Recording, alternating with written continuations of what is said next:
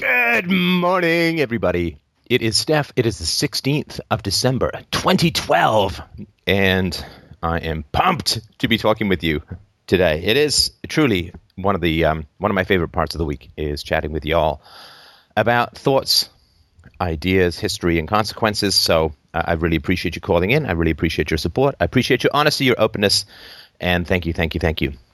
We have a bit of a hard stop today. Um, there is a birthday party occurring in the Molyneux household. We will be chock full of children, guests, and friends, so it's going to be quite an exciting time. Uh, we have a face painter coming by, and uh, we have uh, entirely too much fun to be had. So that's going to be our, our hard stop. Uh, Isabella has uh, gratefully accepted people's birthday wishes, um, and of course, she reminds you that all she ever wants is bitcoins and better lighting equipment for her daddy. So, um, uh, I guess we'll get started with the show. The usual documentary's coming along well. Uh, my condolences to one of the animators who had to pull out, unfortunately, according to a groin injury, uh, as a result of a groin injury. I really didn't um, know that animation was actually so gymnastic, but apparently uh, it is. I guess he does his own moves, records them, and then animates them. And so, sorry about that um, donations for the documentary and other sundry Freedomain Radio survival carbs are also gratefully accepted at freedomainradio.com. But that's it for my intro. Uh, thank you for everyone for your kind words about uh, my words on the Connecticut shooting. Uh, truly tragic, but we try to get as much silver lining as we can out of these dark Nazgul wing style clouds. So let's start with our first caller, and I am all ears.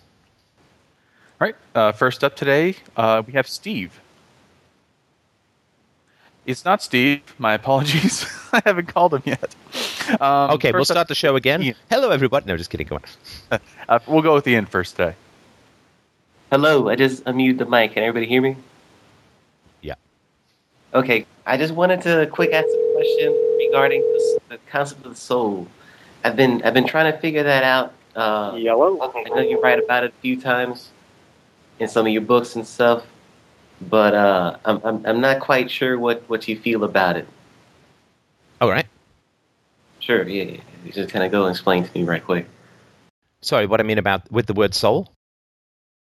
Yeah. What what is your concept? What is your belief, or, or or what do you think about the concept of the soul itself? Because I know I have friends that that believe that it's real. I have friends that you know they they tell me this stuff about like ESP and things like that. And I'm not sure. After after after reading some of your stuff, I'm I'm I'm, I'm kind of beginning to have some some conflicts regarding right. what they believe.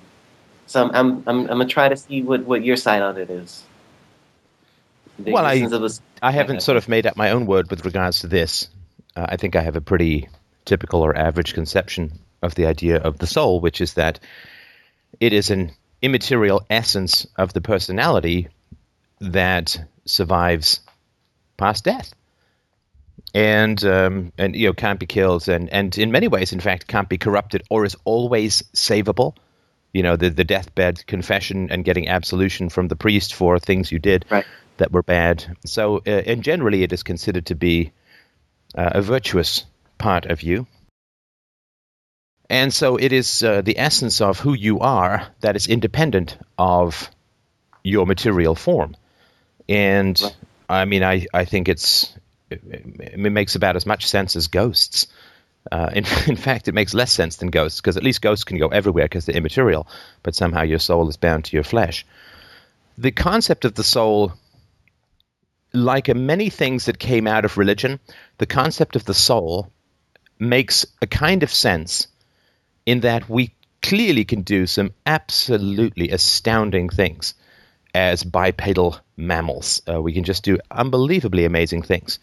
The idea that the few pounds of meat sitting on top of our brain stems can write plays and compose music and design massive engineering structures and overcome history and heal itself and and I mean the things that the brain can do are literally beyond comprehension because I think we're only scratching the surface of what the brains can do uh, over time. So, given that we have such unbelievable, literally universe spanning potential locked inside a little cave called the skull is something that's so hard to comprehend that I think people needed a metaphor or an analogy which made sense to them. So, so I think that people needed to to have a metaphor to encapsulate within their mind how much the mind was capable of. And so the idea that we have some essence to us that is beyond the material kind of makes sense. Also, of course, we can create works of art that transcend our own physical lives. And by works of art, I don't just mean paintings or whatever. It can also be the personalities of your children. Um, but but most importantly, we can create things that outlast us. We can write a journal of our own lives, which last forever, and uh, we can uh, tell stories which last forever. This is unique in the animal kingdom, as far as I know. I mean, certainly no other animals can write. They don't have an oral tradition of storytelling and so on. So we have the capacity to live on through the works that we do in a way that is unique to us as a species. And there is a kind of immortality uh, in the works that you create, particularly now, of course, when everything lasts right. forever. I was just reading about Churchill and how Churchill always felt that he was destined for greatness, and therefore he kept everything that he ever wrote uh, or received, and so on. And this, of course, has created an immense treasure trove of arcana, so to speak, that people can claw their way through and attempt to shape. And um, so, so I, I think that it sort of makes sense back in the day to have a sort of anthropomorphic explanation for the wonder of the brain that that seems so much larger than what's going on inside our skull. And in in the same way that we need an anthropomorphic explanations for other things, like um, lightning is the anger of the gods, or um, a tsunami is the anger of the, the sea gods, or, or whatever it is that's that's going right. on, uh, or or disease is is punishment for wickedness, and so on. We we couldn't find a real answer, and the prejudices of the time did not allow for a real answer to be pursued because we came we came birthed out of superstition. Now, right, right, right. Uh, so let me just sort of make one, one last point, and I'm stealing this directly from, from Sam Harris. Thank you, Sammy boy. The pipes, the pipes are calling. Well, he said that um, the brain is who we are. Uh, we are an eff- consciousness is an effect of, of the brain, like gravity is an effect of matter, or life is an effect of particular cellular activities. And he said, well, we can see this very clearly, right? So if people have brain damage to particular areas of the brain, with quite clear predictability, we know what deficiencies they're going to experience. Right. right? So there are people who ha- have damaged a particular part of the brain, and they can't recognize faces. They can recognize everything else, they just can't recognize faces. So they have to keep being reintroduced to people that they know they may be able to recognize the liver spot pattern on the back of the hand. They can't recognize the faces. Oliver Sacks has done some uh, great writing in this area, which I actually um, I did uh, I adapted to plays many years ago as an exercise in theater school. So we can see with great regularity that when parts of the brain get damaged, memory or particular functions of the brain go dark as well. And so the idea that if the entire brain goes dark, you know, suddenly, I think as Sam says, suddenly we we float up into the heavens and can have conversations with our grandmother uh, is is ludicrous. You know, it's like it's like saying, well, if I have I have a hundred lights in a row and I turn each light off and each light goes on, and when I turn the last light off, all the lights suddenly come on, spin around, turn into disco balls, and float up into the skies like UFOs. Well, this would not be a valid theory of science, and it can't be a valid theory of consciousness. Right. Yeah, I can see the the, the contradiction in, in, in that kind of line of thinking. But the um, the kind of three things that that got to me though uh, to ask me this question is that I'm not sure if I'm getting this right, but did you say that uh, that uh, the life is kind of an emergent property of of of, of organisms at some mm-hmm. point? Okay. That that's that was that was one of the themes that, that got me to ask this question, and and I also thought that the soul did exist empirically because of the conservation of matter, where you can neither destroy nor create matter. I, I think that's how that's how it goes. So it's a little so, more specific or, or, a little more general, I guess. Sorry, it's um that um, uh, matter uh, uh, matter can't be created or destroyed. It, it, can be transferred to energy or back to matter, but it, it yeah, it can't be created or destroyed uh, in that sense. So.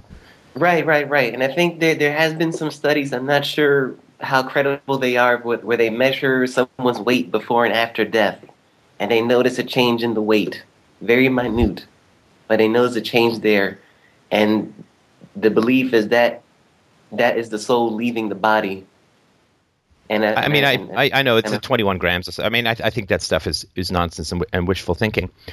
The fact that energy leaves the body or energy diminishes or ends within the body doesn't mean that something has left right so and and i'll give you a sense of, of how primitive a thinking that is and i don't mean to say that your friend's thinking or your thinking is primitive but right. if i have a radio and i'm in some distant pygmy amazon bush tribe or something like that they don't know anything about technology and i have a radio and i switch it on and there's voices, as I say, it's tuned to a talk station, and the voices come out. People are like, oh, "There's a man trapped inside the box," right?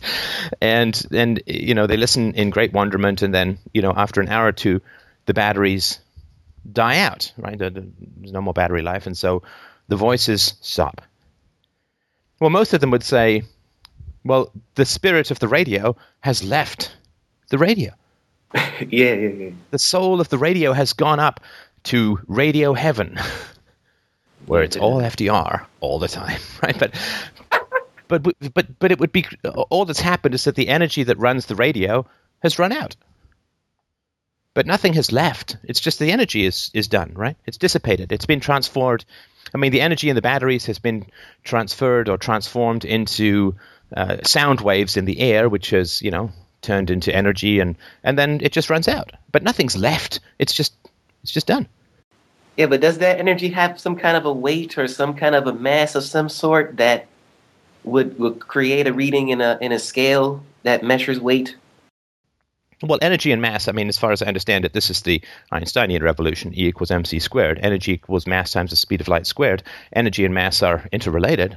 Um, so, uh, yeah, I mean, but but when the energy has has run out, the energy has run out. Right, right. You know, when when your fridge breaks, you know, um, I remember many years ago I was trying to chip away the ice built up in a fridge, and I busted through the Freon tubes in the freezer, and the fridge died. It died, but that doesn't mean that the ghost of the fridge now floated up to the sky. Okay, okay.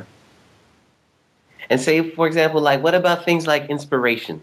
Like I think you were talking about art at some point in this conversation, and where where does where is it? You know, people gain this inspiration. Oh, I, I, I was inspired to make this painting of whatever. You know, well, I, I think an easier question is where do our dreams come from every night? I mean, you don't have to be an artist to tell stories that are incredibly vivid and powerful. I mean, there's no uh, there's no entertainment system that can compete with the mere nightly dreams. I so had a dream last night that uh, I was trying to get medicine from a doctor, and the security guards were trying to catch me in the hotel in the hospital because it was closed. Although I knew the doctor had the medicine, and I was hiding in a closet, and we were sort of playing chase and all that. It was actually kind of a fun dream. But where where does that come from? And the answer is, well, who knows? I mean, people are still researching it. They're still trying to figure it out. The one thing that is true at the moment is that the human brain almost never gets to develop naturally and normally. I mean, it's so incredibly distorted through religion, through spankings, through yellings, through public schools, uh, and all this media nonsense and lies. And I mean, so the brain is growing up under immense pressure. You know, the the the it's the brain now is like it's like the body during like the Roman Empire when the average life expectancy was 21 and uh, people grew up malnourished. They grew up wrongly nourished. They grew up with war and famine and plague, and you know, I mean, it was a mess. And you say, man, that human body is crap. I mean, it's terrible. And now, you know, average life expectancy up here in Canada is like seventy to eighty years old from men to right. to women or something like that, because the bo- the body at least is getting more of heck of a lot more of what it needs than it than it used to two thousand years ago, and we're, we're that way with the brain so we don't know what the brain is like in its natural state because the brain the brain fundamentally is an organ to be harvested by planting lies and contradictions and bullying and so on. It gets domesticated to tyrants of the superstitious and the secular kind. And so Right. to look at human society, it's it's best to look at it as a big field of brains that are being uh, constantly clipped and snipped like bonsai plants. So, in terms of how the brain works, we don't really know yet. Because how the brain works is its adaptation to trauma at the moment. Yeah. It's sort of like studying the feet of Chinese women 150 years ago and saying, well, these things are really weird because the toes curl back into the heel, and like, what, what the hell is, what kind of foot is that? Well, it's the kind of foot that it is adapted to incredible stress and trauma and pain. Right. Right. And so throughout, And in particular, I mean, to some degree, it's better in the West, uh, and it has gotten over time in, in some ways, in some ways not. But you look at things like um, uh, places like Africa and stuff like that. I mean, my God in heaven! I mean, the, the, the stress and trauma that the brain is going through renders it. I mean, it, it's like being a biologist and, and trying to study animals in a brutal Russian circus, you know, where the animals are beaten and whipped and fed vodka and and taunted and teased and burned and you know, I mean, Right. I don't know, not not to pick on Russia, I mean, but, but wherever animals are caged and tortured and brutalized, studying that and thinking you know something about the habits of wild animals, well, you don't. We are not in our natural state. We are not in a state of freedom. We're certainly not in a state of consistency, and consistency is the main purpose of the brain. Universality is what differentiates us. Concepts and universality differentiate us, I think, the most from the animals. So, in terms of studying the brain right now, I don't think people are aware the degree to which we are studying a caged and brutalized uh, brain, and uh, it's really not. You know, wh- wh- what is the relationship of the unconscious going to be in a world where children are not con- eternally lied to about just about just about everything, and and what is going to happen to the amygdala in a, in, a world where ninety percent of children aren't being hit by their parents on a regular basis? Well, it's hard. It's hard to know. It's really hard to know, but I'm absolutely convinced that it will be vastly different from uh, what it is now. So anyway, that's just a minor sort of aside, but I hope that makes some sense. Yeah. I mean, I figure at some point, yeah, when we when we stop when we stop perpetuating the slave mentality kind of thing, that uh, I think humanity can reach its highest and best potential. But in the meantime, though, you know, I guess based on based on some of the stuff I've I've seen in the videos, uh, we're just gonna be enslaved until what they can extract as much dollars out of us as they can. I guess, right? Well, I, I don't think it's quite that inevitable. I think there's there's quite a lot that we can do, uh, and um, sort of working on something to explain that a little bit more. But you know, we're not we're not doomed to to live live this existence forever. But it's going to take a a, a peculiar form of courage to extract us. Um, you know, the courage to um, to not pass along the tendencies for sociopathy that are so prevalent in society, and that means uh, you know, just disrupting. Uh, sociopathy is a virus that reproduces itself through uh, abusive behaviors, both verbal, physical, sexual, and emotional. Right. And so, if we look at uh, so the sociopathic uh, tendencies, which you know seem to affect about sixty percent of the population, and the pure sociopathy, which is four to five percent, depending if you lump in psychopathy in the same category, uh, and they have a disproportionate effect on society because the higher you go statistically in society, the more sociopaths you they cluster at the top, right? Uh, and Yeah. so the more sociopaths you tend to encounter, uh, and they wield a disproportionate amount of uh, you know, in the same way that um, a lion exerts a disproportionate influence over the habits of gazelle, uh, sociopaths exhibit a disproportionate influence and effect over society. Uh, it's not just my opinion. This is the opinion of quite a number of uh, people who have infinitely more expertise in the field than I do. But the transmission mechanism for sociopathy is, is clear. It transmits itself. It reproduces itself like a gene. It reproduces itself through abuse. And so, if you can disrupt the abuse, then you disrupt the reproducing mechanism, the, the transmission mechanism for the virus. And, uh, and then you either try to get people to not be sociopathic or you quarantine them in your life, right? So you don't have these kinds of people in your life, and that way your children grow up. When you have disrupted the transmission mechanism called abuse, And you do that by getting angry. At least statistically, that's the best predictor for ending the cycle of abuse. And then, if you cannot reform those who are sociopaths or sociopathic tendencies, then you quarantine them from your life. This is exactly what you do with any illness, right? So, you know, this, these are the steps that need to be taken in the same way that uh, you wash your children's hands like crazy when they're in a hospital or have been anywhere near a sick person. Uh, you, you just disrupt the transmission mechanism, and sociopathy is far more dangerous than a cold or a flu. So, anyway, that's just, I mean, that's a very brief overview, but that's the general idea. Okay, okay. I think I'm starting to get a good understanding of what you believe on the soul, too. All right. I look, I look some more into it and, and, and, and see what happens. Uh, and let me But just mention one other thing. I appreciate your question. Um, Sure. I've sort of been meaning to, at some point, I will write a, a short book about, you know, stuff that I wish I'd known when I was younger. Um, my experience has been that people who believe in ESP are a little crazy. No, Yeah, I mean, yeah. this has been my experience. Like I, when I was younger, you know, I mean, I dated a lot, and uh, I always come across these women who, you know, believed in ESP, and a few who believed in reincarnation, and I just kind of viewed it as a little quirk.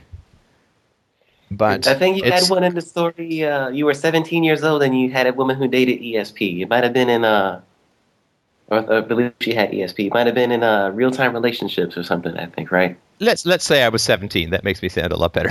okay, fair enough. Right. Uh, and it's, uh, um, but it's it's know. deeply it's, nutty. Kind of.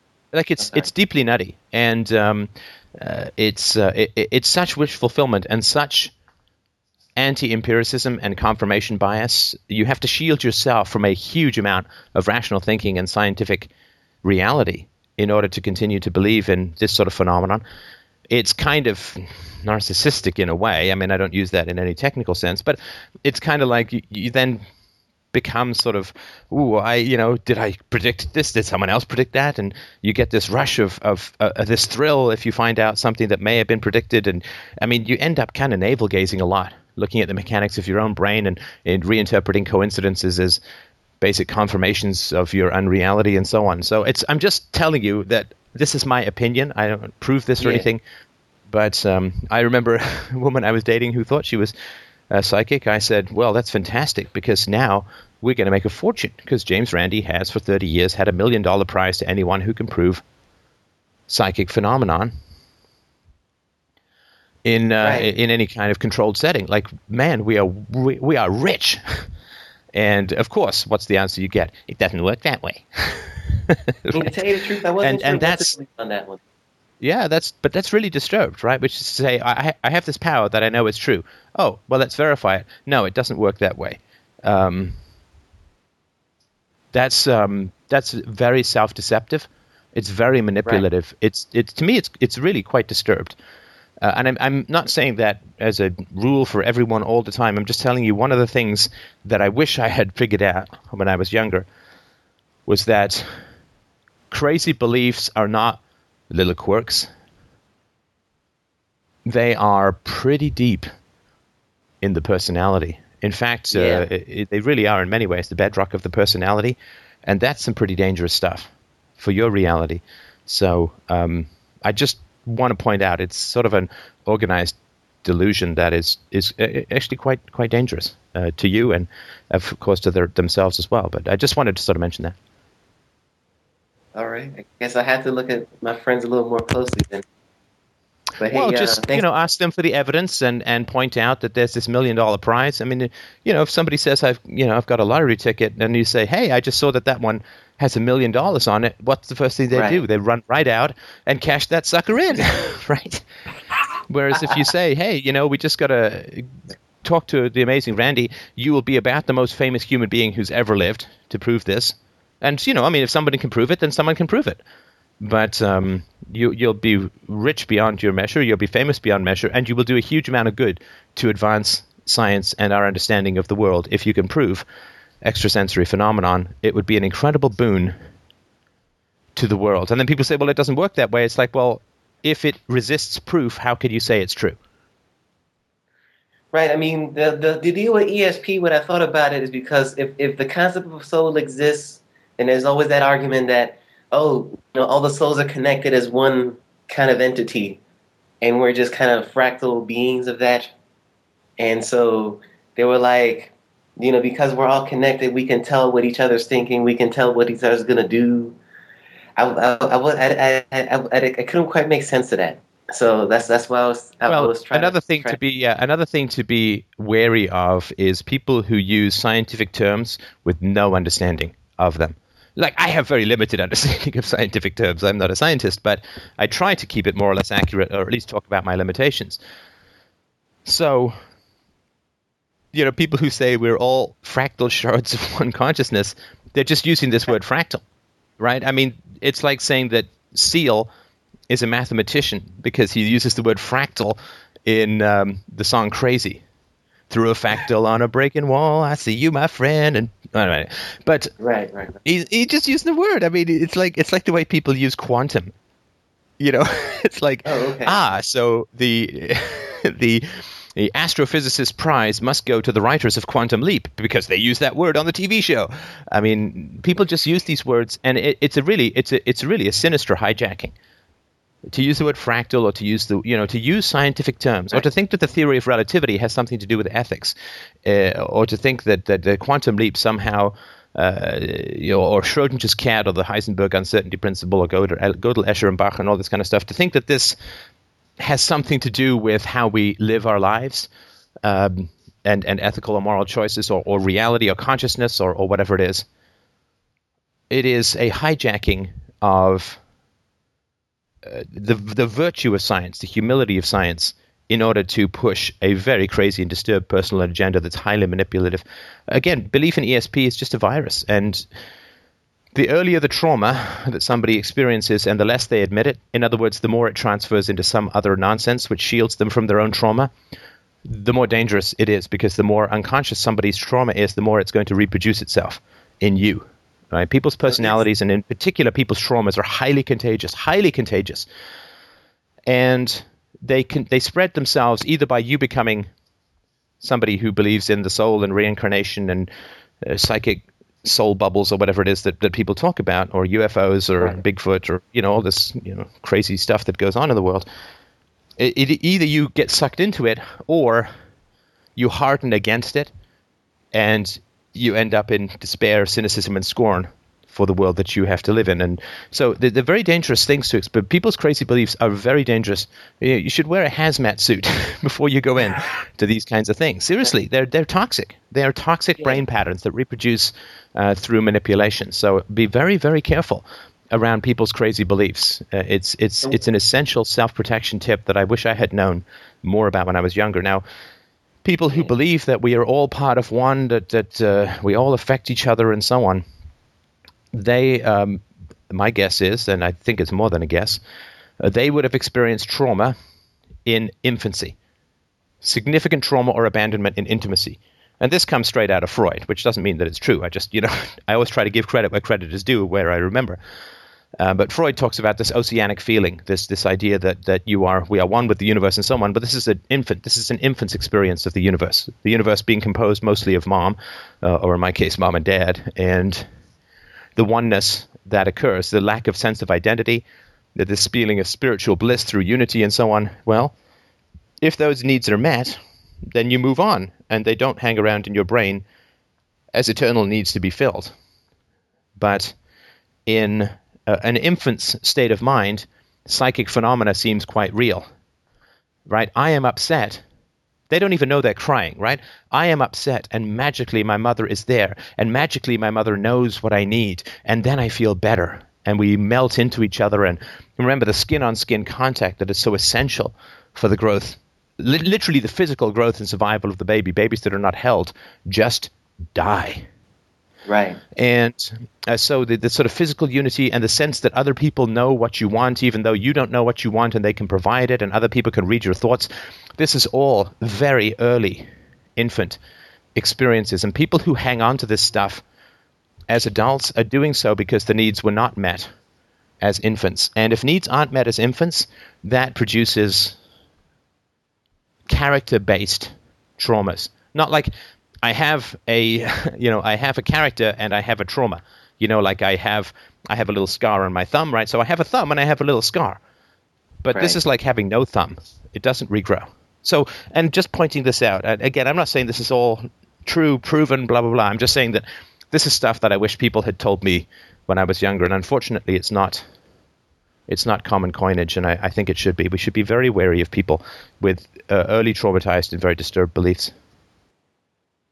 So just to kind of draw my conclusion from this one, then, am I am I getting the feeling here that uh, the the crazy beliefs on ESP, the soul, whatever, is that some kind of a sublimation of, of the person's uh, childhood trauma, taking taking uh, the form of, of these beliefs, and then number two, are they using?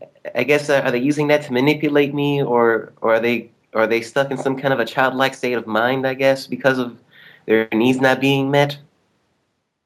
I think those are all fair approximations of, of what I said, um, and I don't want to correct you on every minor detail because that's really annoying, and I don't have every minor detail to correct you on since I don't have any real facts to, to talk about with reference to these theories other than some tendencies. But I think that's good. I mean, I, I think talk to people about their early childhoods, about their early experiences. If you want to figure out where people's core beliefs come from, Yeah. I think that it's very important to talk about their early childhood because very, very few. I mean, none of us are born blank slates. I mean, sorry, none of us uh, achieve the, the the philosophical time of life without having been impacted positively or negatively, or both, of course, by our environment. And if people don't understand the connection between environment and who they are, then it's really hard to take their ideas seriously because then it's like somebody who rides up to you on a horse and you say well that's a really nice horse and they say no "Oh, what, what are you talking about? I'm not i'm not riding a horse. I'm just i'm a really fast runner and a really Right. high jumper. And i can go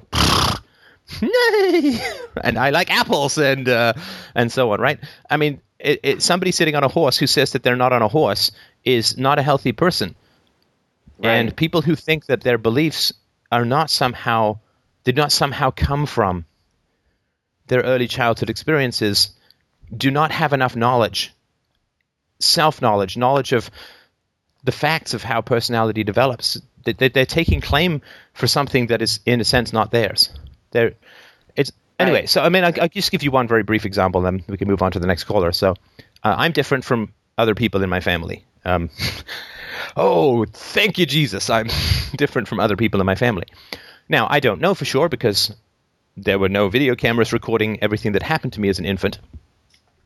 But when I was uh, a, a baby, uh, right after I was born, my mother collapsed into postnatal depression so severe that she was hospitalized for months. I mean, that's how I mean, inert. She was hospitalized for months.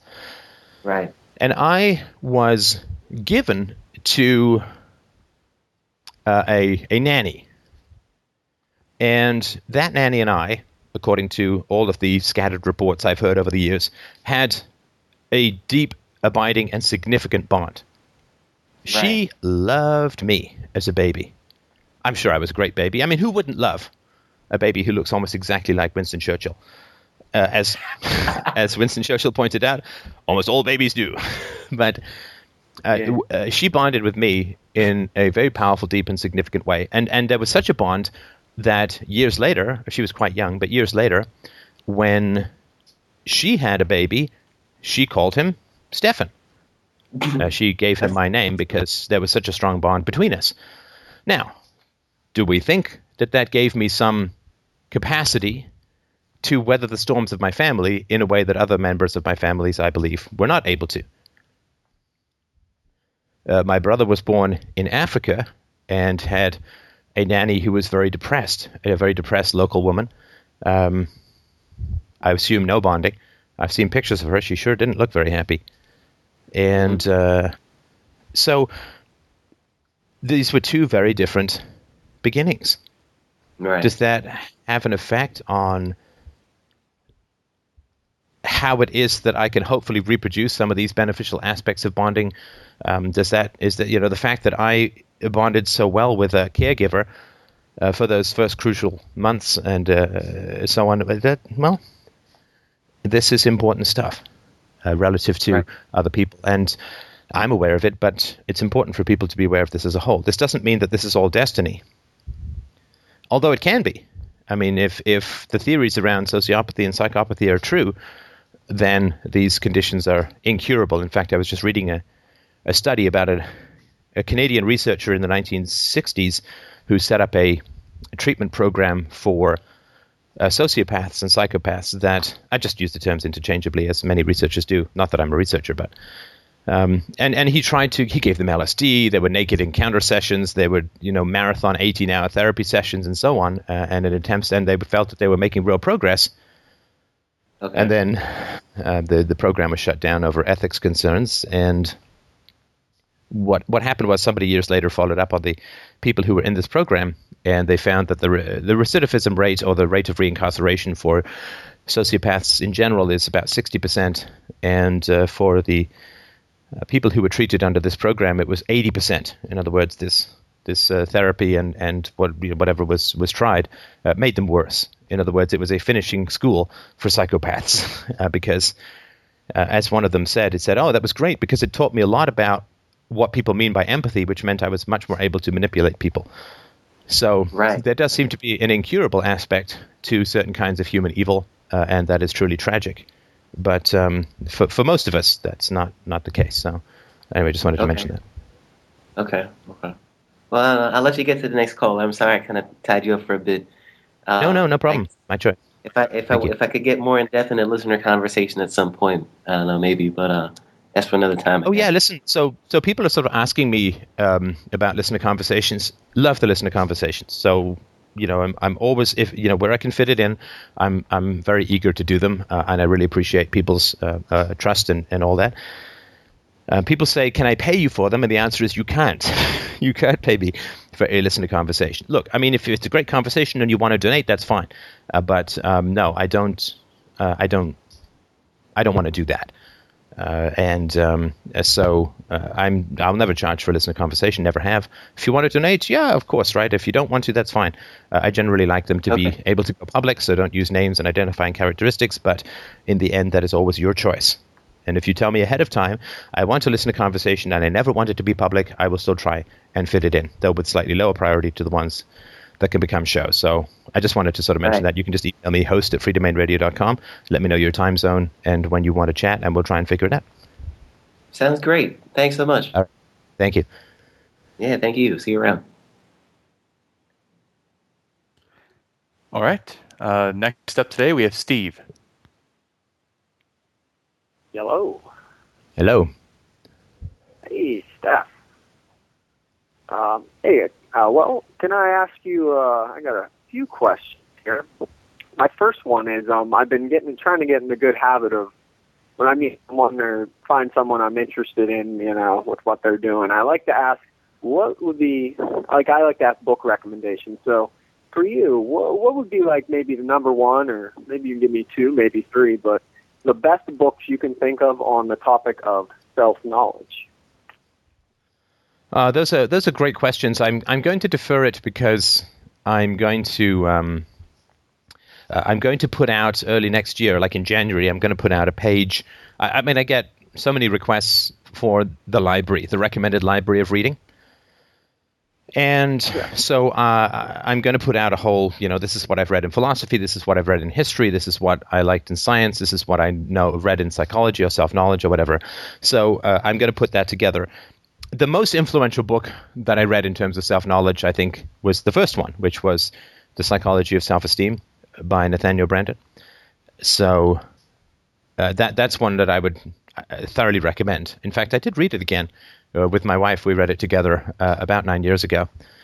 My goodness, do you know?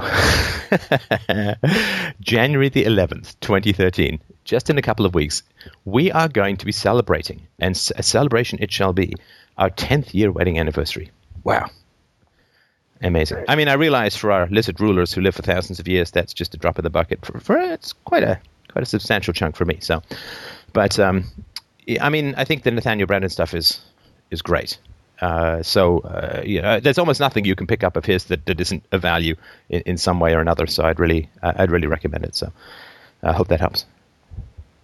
Oh, thanks. Um, yeah, I've heard uh, that exact book recommended before, so I definitely better get it. And really, the the meat of my question here, that I really want to get on, is um, your view of the subconscious. I mean, I've been reading about it, and I hear it's mentioned a lot. And uh, do you consider this like um? I mean, do you consider it a useful abstraction? Like, I can see how it kind of is. Like, I, I don't understand why there should be a split in the mind because it seems like it is just one thing. It's your mind. Like, why have we created this um, unidentifiable subsect called the subconscious? So, do you think it's like a useful abstraction, or, I mean, or is it like mystical foo-foo? well, if it's a useful abstraction, it must be describing something real. And so uh, I, I, certainly don't believe it's mystical, mystical frou frou. And the unconscious can be studied. Right, the unconscious can be studied, and that's um, that's really important. So, for instance, the unconscious uh, has been calculated having I don't know, it's some crazy number. I can't remember this. 20 20,000 times more processing power than the conscious mind in, in, general circumstances. We, we do want the brain to be split up into various categories, right? I don't want to sit here every day and say, oh, right, breathe in, breathe out. Shit, breathe in, breathe out. Oh my God, I can't go to sleep because I won't remember to breathe in and breathe out, right? So we want the body to, like the, the, the, deep, the deep base of the brain to regulate breathing and, and heart rate and, and the whatever the, whatever goes down on down there in the basement. We don't want to concentrate on that stuff. We do want to translate skills into automatic behavior. I mean, I don't want to sit there and have as much difficulty riding a bike the 10,000th time as I do the third time, right? So we do want to push down skills like language, uh, like like walking, like tennis, like whatever. We don't. We want to push those skills down into the automatic part of the brain. And really, the skills acquisition, which seems to take about 10,000 hours, is generally about pushing down right? So this is why Eric Clapton doesn't need somebody to put his fingers in the right place when he's doing a concert because he's he's just wailing away and jamming. To me, is always a, it's magic. It's amazing, and people are amazed by what I do, which is great. But I'm truly amazed by what musicians do. That's just fantastic because my musical skills, even after 10 years of violin when I was a kid, remain. Uh, uh, rudimentary. It's a caveman's understanding of physics. so, uh, so uh, there there definitely are um, automatic aspects of the brain and skills acquisition is about going from conscious concentration to unconscious uh, ex- excellence. So uh, I think that we can definitely say that there is an unconscious. It actually can be studied and, and mapped. And um, of course, the original idea was uh, Freud had was that where people hesitated or stumbled over word associations and so on, that you could find out what was going on in their unconscious. He believed the, the, the dreams are the royal road to the unconscious. And I'm going to be very ridiculously brief here because it's such a huge topic, but um, I believe that our unconscious generally is the zombieland graveyard of truth in, in our lives. So we are told lots of lies as children, and we're told them very convincingly, and yet we still know the truth. We are given huge amounts of morally contradictory behavior when we're children. We get hit being told don't hit. We get hit being told this hitting will keep you safe, just like we are taxed to protect our property. Ooh, it's the same thing writ large.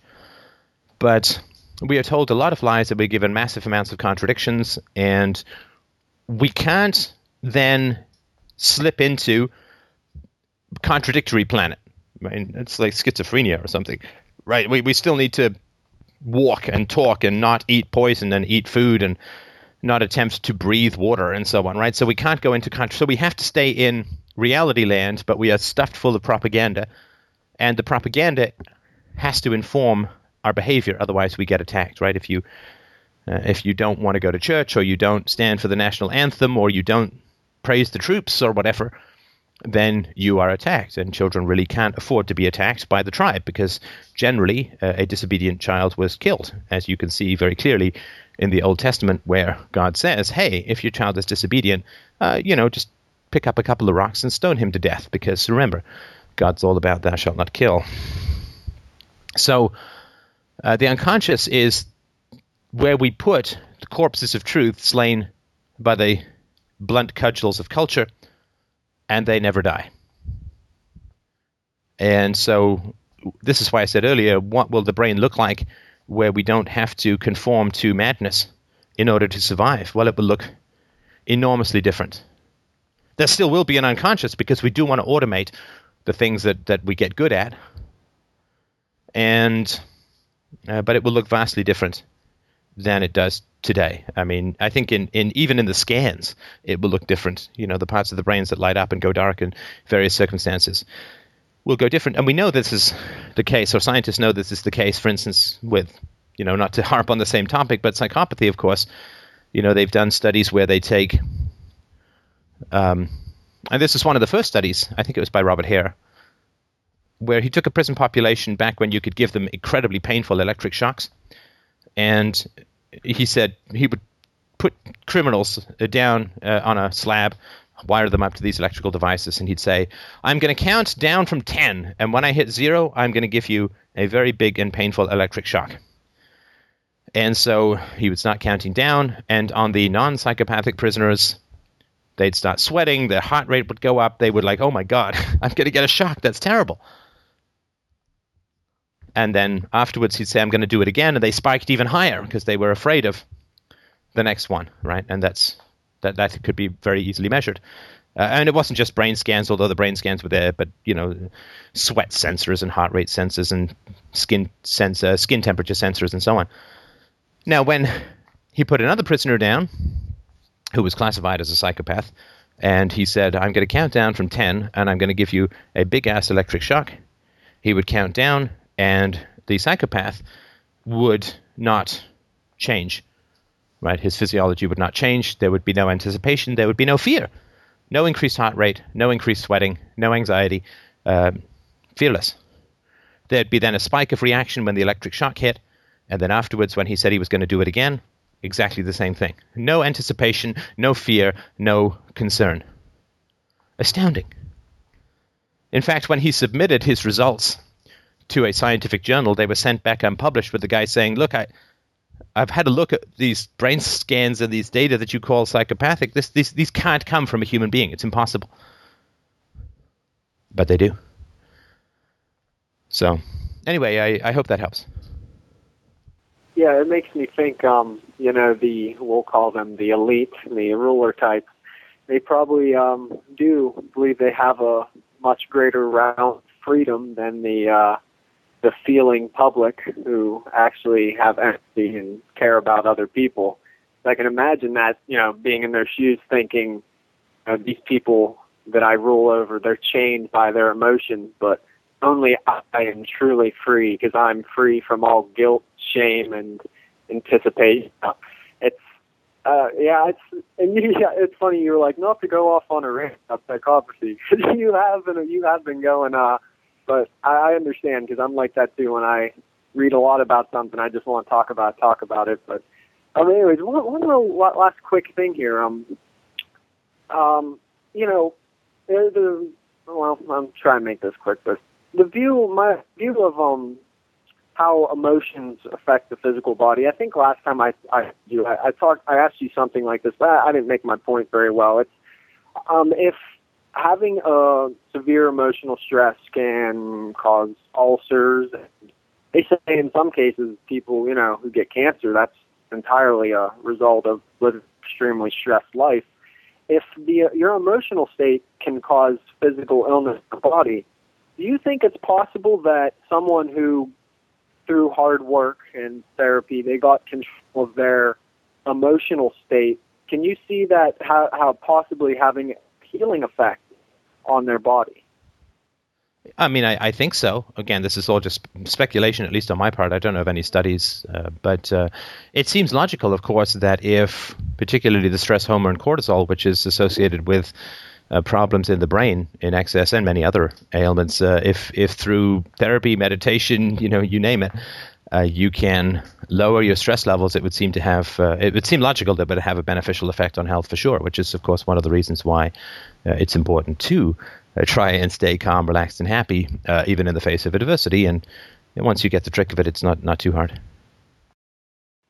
Yeah. Okay. Well, hey, thanks for the call, man. And uh, one last point, I really want to thank you again, and uh, you know, doing great work. And I, I'm sure you're used to everyone uh, kissing your ass, but I think you deserve it. So uh, good work, and I can say you've you've definitely you've changed the course of my life because now I uh, I'd say you and um, I don't know if you've heard of it, he's kind of cheesy, but uh, the one guy he's a motivational speaker, Tony Robbins. Like he is a little bit Banana cheesy, hands. But, um, Sorry. But uh, I, I kind of the way I look at it's like, well, what do I want to do with my life? And I see this that that Tony Robbins dude. Like, I, there's some stuff I like about him because he um, tries to like market um, positive like self-esteem and psychology to people. I mean, I don't agree with a lot of the stuff he says, but the fascinating fact to me is he's made himself pretty wealthy just by marketing his ideas to people. And you know what? I'm that's what you know. I was thinking, what else would I want to do with my life? Like Ron Paul said, you know, for fighting for liberty. I mean, what else is there to do? So I, I want to say that you know, you know, I hope it, you know, just let you know. I want uh, my whole goal is to take the philosophy of non-aggression and respect for property, and I want to apply it in a way that I can make a living out of. it. I want to say thank you because um, if it weren't for you and a few other influences of a lot of audiobooks I've been listening to, I never would have realized that people can make a living by spreading ideas. I mean, well, you could be a pastor, but I don't want to spread those ideas. Right, right. You want to be a carrier of healing, not right. And I appreciate that. And I don't know much about uh, Anthony Robbins. I think I've seen a, a speech of his or two, and you know, he seems pretty engaging. He certainly seems high energy, uh, and I guess um, you know it must be a little easier, perhaps, to have people uh, look up to you when you're nine feet tall and look like a piano teeth Ken doll on steroids. But nonetheless, not to his ideas. I mean, he does seem to try and get people to look more deeply into their lives and their origins and so on.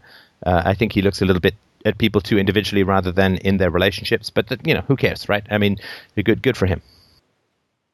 Yeah, he's a little mystical, but I, I think the guy's doing his best, and it's just really, I mean, the wow, the guy is he's making good money at people, you know, at those seminars. It's like, wow, like I should be able to do that with anarchy, you know. But anyways, I'll, I'll let you go. Thanks, Stef. I appreciate the talk. You're very welcome. Bye bye. All right. Next up today, we have Anarcho Pack. Hello, can you hear me? I can. Okay, um, I want to raise some objections to universal preferable behavior, your metaethical theory. Um, Fantastic. Well, I was outlining the proof which I think you offer, then check that that's okay, so I'm not strawmanning you. Um, you say that to argue against UPB is to show a universal preference for truth over falsity, therefore, to deny UPB is to demonstrate UPB and assert it, therefore, UPB is true because you can't deny it without resulting in a performative contradiction. Right. Is that your argument? Yes. Okay. Um, well, these are my criticisms. I just want to see what you think of them. Um, one, by denying UPB, I'm not necessarily making a universal preference for truth over falsity. I am showing a particular preference against UPB. Um, so I could be arguing against UPB not because I believe it to be false, but because I think doing so is funny or it will give me kind of, I don't know, greater status in the society. Um, also, well, sorry, but then, but then you. Sorry, sorry to interrupt. But let me just because Okay. if I want to make sure if if you pile up too many objections, then we forget which one. So let me let me start with the first one. So if you say, Mhm. I think that UPB is funny, or if you say, I think I'm- that pretending to attack UPB will raise my status, Mhm. then that obviously is not an argument against UPB. Yeah, I know, but I'm saying your reason for arguing it isn't necessarily a preference truth or falsehood. I then accept, then I say, okay, then let's move on. Then next. Wait, wait, wait. Sorry, sorry. This is important to distinguish, right? So, if uh, the motivation for the argument is immaterial to the content Mhm. of the argument, right? Mhm. Right. So, Okay, so yeah, someone could say, um, you know, blacks tend to have darker skin than whites. Now, he could be the head of the KKK. He might be some stone ass, crazy, nasty racist. But still, the argument is either true or false, right? The motives don't matter fundamentally when it comes to evaluating Okay, the argument. Now, if somebody has made 100 crazy arguments, then you might say, I'm not going to evaluate 101 because this person has a pattern. And so, if some Mm-hmm. like so, if somebody's motive for criticizing UPB is not material to the content of their argument. The moment they make they Mhm. say that UPB is invalid or UPB is false or y- whatever, then they have invoked UPB because they're saying that theories should be consistent, theories should be true, and those theories which do not meet the standard of internal consistency or empirical evidence should be abandoned uh, because they are false. Well, you've got truth, which is universal. You've got falsehood. You've got consistency, which is objective and universal. You have empirical evidence, which hopefully is objective and universal. And you're saying that um, uh, that we should infinitely prefer, prefer truth over a falsehood. So these are all universal standards. Okay, that um, makes your definition of universally preferable behavior far more clear. Thanks for that. Um, the Sure. problem is, is that so far we're only showing a universal preference for matters of fact. And the problem is, how are you going to go from these matters of facts that we have preference for? So, for, for example, a preference for truth, um, a preference for factual and logical con, you know, consistency. Um, how do we go from that to making objective value statements? This is the problem I have with UPB.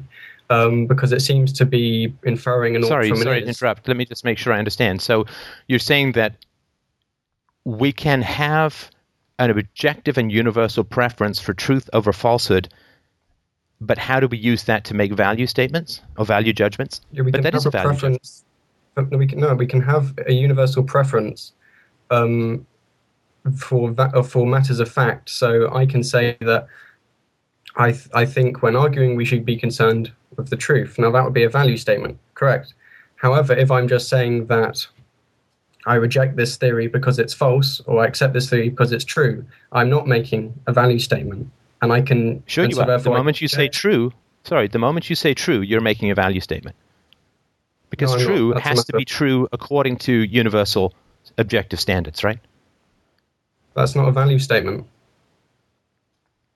Sorry, so to say is like, that the like truth of a theory must sorry, so, sorry to interrupt. Just to say so let me just make sure I understand. So if I say that the validity of an argument is dependent upon its conformity to universal standards of truth and evidence, and that theories must conform to universal standards of consistency, reason, and evidence in order to be true, and we should reject theories which do not universally, and everyone is bound by that, that these are not value statements? um, apart from one at the end, there all is statements. And you can argue against UPB without having the statement at the end that, as a human agent, you ought to um, adhere to this principle. Uh, we can just say that I do adhere to this principle, and now I'm going to argue on this principle. And is the principle something that somebody else should be bound by? In other words, like I have a principle called I like apple pie. Do I? Th- is it reasonable for me to argue that everyone ought to adhere to the principle I like apple pie? Uh, no, but what about the pr- uh, principle of, say, uh, the rules of formal logic and what is a correct and what sorry what's a valid or what's an invalid inference? Um, that you can say everyone ought to apply to if they wish to uh, argument uh, have a logical argument. So you're not so if they don't want to have a logical argument, well, they don't have to you know um, uh, abide by these logical rules. Uh, however, if they don't even want to argue logically, you know, no point really talking to them. Um, so if they Right. do have a desire, And they, sorry, they're certainly not going to be logically, then they constructing ought to to arguments against UPB if they're not interested in logic, right? Because if they say, "I don't," you know, I don't like the font that UPB is written in, people could say, "Okay." I mean, maybe I do, maybe I don't, but that doesn't have any truth content other than a statement of their own personal subjective preferences or Yeah, that would be a value statement. That would be a value statement. But the matter of fact that say UPB is an incorrect theory, um, that isn't a value one. And you don't. And when you argue that if you want to um, have true beliefs, then you ought to reject UPB. That is does that you don't have to deal with the ought problem then because you've got a goal based on a universal function. Um, but the problem is with ethics, we don't have such a goal. So my problem is with UPB is how do we go from the matter of fact that I have a universal preference for truth uh, to having this universal preference for value statements? But we don't. which We don't have to. Uh, sorry, we, we don't. We don't have to. Um, we don't have to inflict a universal preference for truth and reason and evidence on other people. But they do that for themselves the moment that they make a truth claim. It's like it's like saying, well, how do I, um, how do I get people to wear clothes at the mall? Well, you know, pretty much always when they're at the mall, they're they're in clothes, right? Or how do I get babies to stop driving tractors? Well, babies don't drive tractors, right? So we don't have to worry about. I mean, I don't think we have to worry about getting everyone to do UPB. But the moment that people start making truth claims that other people are bound by, uh, and, the, and, and the moment somebody uses the word incorrect, then they're not saying they're, they're not stating a personal preference. They're not stating an aesthetic truth. They are stating a universal truth. This theory is incorrect. And of course, incorrect is a, a value judgment. Incorrect is not a value judgment. Um, it can be, but within the realm we're discussing, it wouldn't be. So if I say that your uh, your answer to this mathematical equation is incorrect, that is not a value statement. Likewise, if I say X ethical sorry, theory it's not an ethical. Sorry, it's not an ethical statement, but it is a value statement for sure because there's a universal standard of truth which your uh, answer, your mathematical answer, does not conform to. It's, it's not consistent. It's not whatever, right? I mean, it's it's got internal contradictions or whatever. that's not a value It is. statement as understood in Western analytic philosophy. Well, again, sorry, if we're using the word value to mean both uh, conforms to the truth and morally good, then I agree that that's certainly not a moral statement. I mean, we can make, uh, we can say two and two make five, and we are not uh, doing an immoral thing. Uh, but uh, if uh, if we say that um, two and two make five is false, then that certainly conforms to UPB, in that two and two makes five is false, and it's incorrect, and therefore we should strive to get the correct version and discard the incorrect version. Okay, I think the problem here is that um, you're saying that UPB uh, applies to these value statements, and then using that term to apply to things which includes the is-ought divide. And so I think what we can say is that UPB applies to is statements, matters of fact, but doesn't apply to matters of value. So we can have UPB with regard to certain epistemological epistemological considerations, say, for example, um, arguments about logic or about how do we, you know, learn knowledge, say, for instance, or questions of the soul, that type of issues. But when we're talking about these ethical questions, in what sense can UPB be applied? It seems to me that it can only be applied to these matters of fact and can't be applied to values, which means, well, in what sense is it an ethical theory then? Um, and in what sense is it useful for metaethics? That is a fine, fine question. Uh, and I wish to pause to applaud you on your rigor. I wish to applaud you on, and, and without any condescension, uh, it's not pat pat, like good, good. I mean, I appreciate your expertise. I really appreciate your interest, and I appreciate the criticisms. I just want to sort of point that out. Really enjoying this. Um, now, what UPB does is it it says, you know, we'll argue about whether it should or shouldn't, but it says basically that if ethical theories are subsumed under the kind of rigor that we would expect from a mathematical theory, then we can judge ethical theories with the same level of precision and rigor with which we would judge a, uh, a theory of, of mathematics or a theory of science or whatever. In other words, there's not a separate category called ethics where logic dare not tread right? I mean because there's generally this discontinuity in ethics. Ethics is you know often considered to be cultural or it's an argument from effect uh, you know like uh, oh, if we build the bridge according to this equation and the bridge stays up i guess it's a good equation. Or this bridge has stayed up for 20 years i guess it was a good equation. Uh, that's not how we do engineering. We do engineering by doing the math ahead of time and knowing ahead of time. Uh, there is generally in, in philosophy as you say i mean the Humean is-ought divide has been very strong. And of course the stranglehold of governments and priests over ethics has excluded it from strict rational examination, in my experience. And I, agree with the fact that, uh, say, the public education system and the Catholic education system during uh, that, say, monks would have received wasn't particularly concerned with logic and reason and far more concerned with, you know, uh, a, a lack of logic, lies, propaganda, you know, and so on. Um, but I guess what, what we're discussing here is a matter of philosophical consideration rather than historical consideration about how ethics just got completely, you know, uh, ruined, say, you could argue, by certain uh, kind of societal beliefs, such as the societal belief that racism is okay or slavery is okay, whatever that is. We're concerned here with philosophy. And within philosophy, philosophers do apply reason and logic to their ethical theories, and if they didn't, they would just be laughed out, you know, of of the philosophy world. Um, you know, so if Alasdair MacIntyre in his books is a famous modern uh, ethicist, didn't all his arguments say weren't logically constructed, made logical fallacies, you know, he wouldn't be as well known as he is. Um, and so, by stating that we ought to apply the same rigor and standard by which we consider non-ethical belief systems, so the rigor by which we discuss, say, God or epistemology, and applying that to ethics, you're you're just repeating what philosophers have been saying for some time. Now the question is, how do we go from you know applying these rigor, which we seem to be able to apply to is statements incredibly well? You know, we can use a huge amount of logic and rigor to show that the is statement, a soul exists, just is, is quite an incredibly um, well, it's a very queer argument, doesn't really work. Loads of problems with it um, that you know are raised by many philosophers.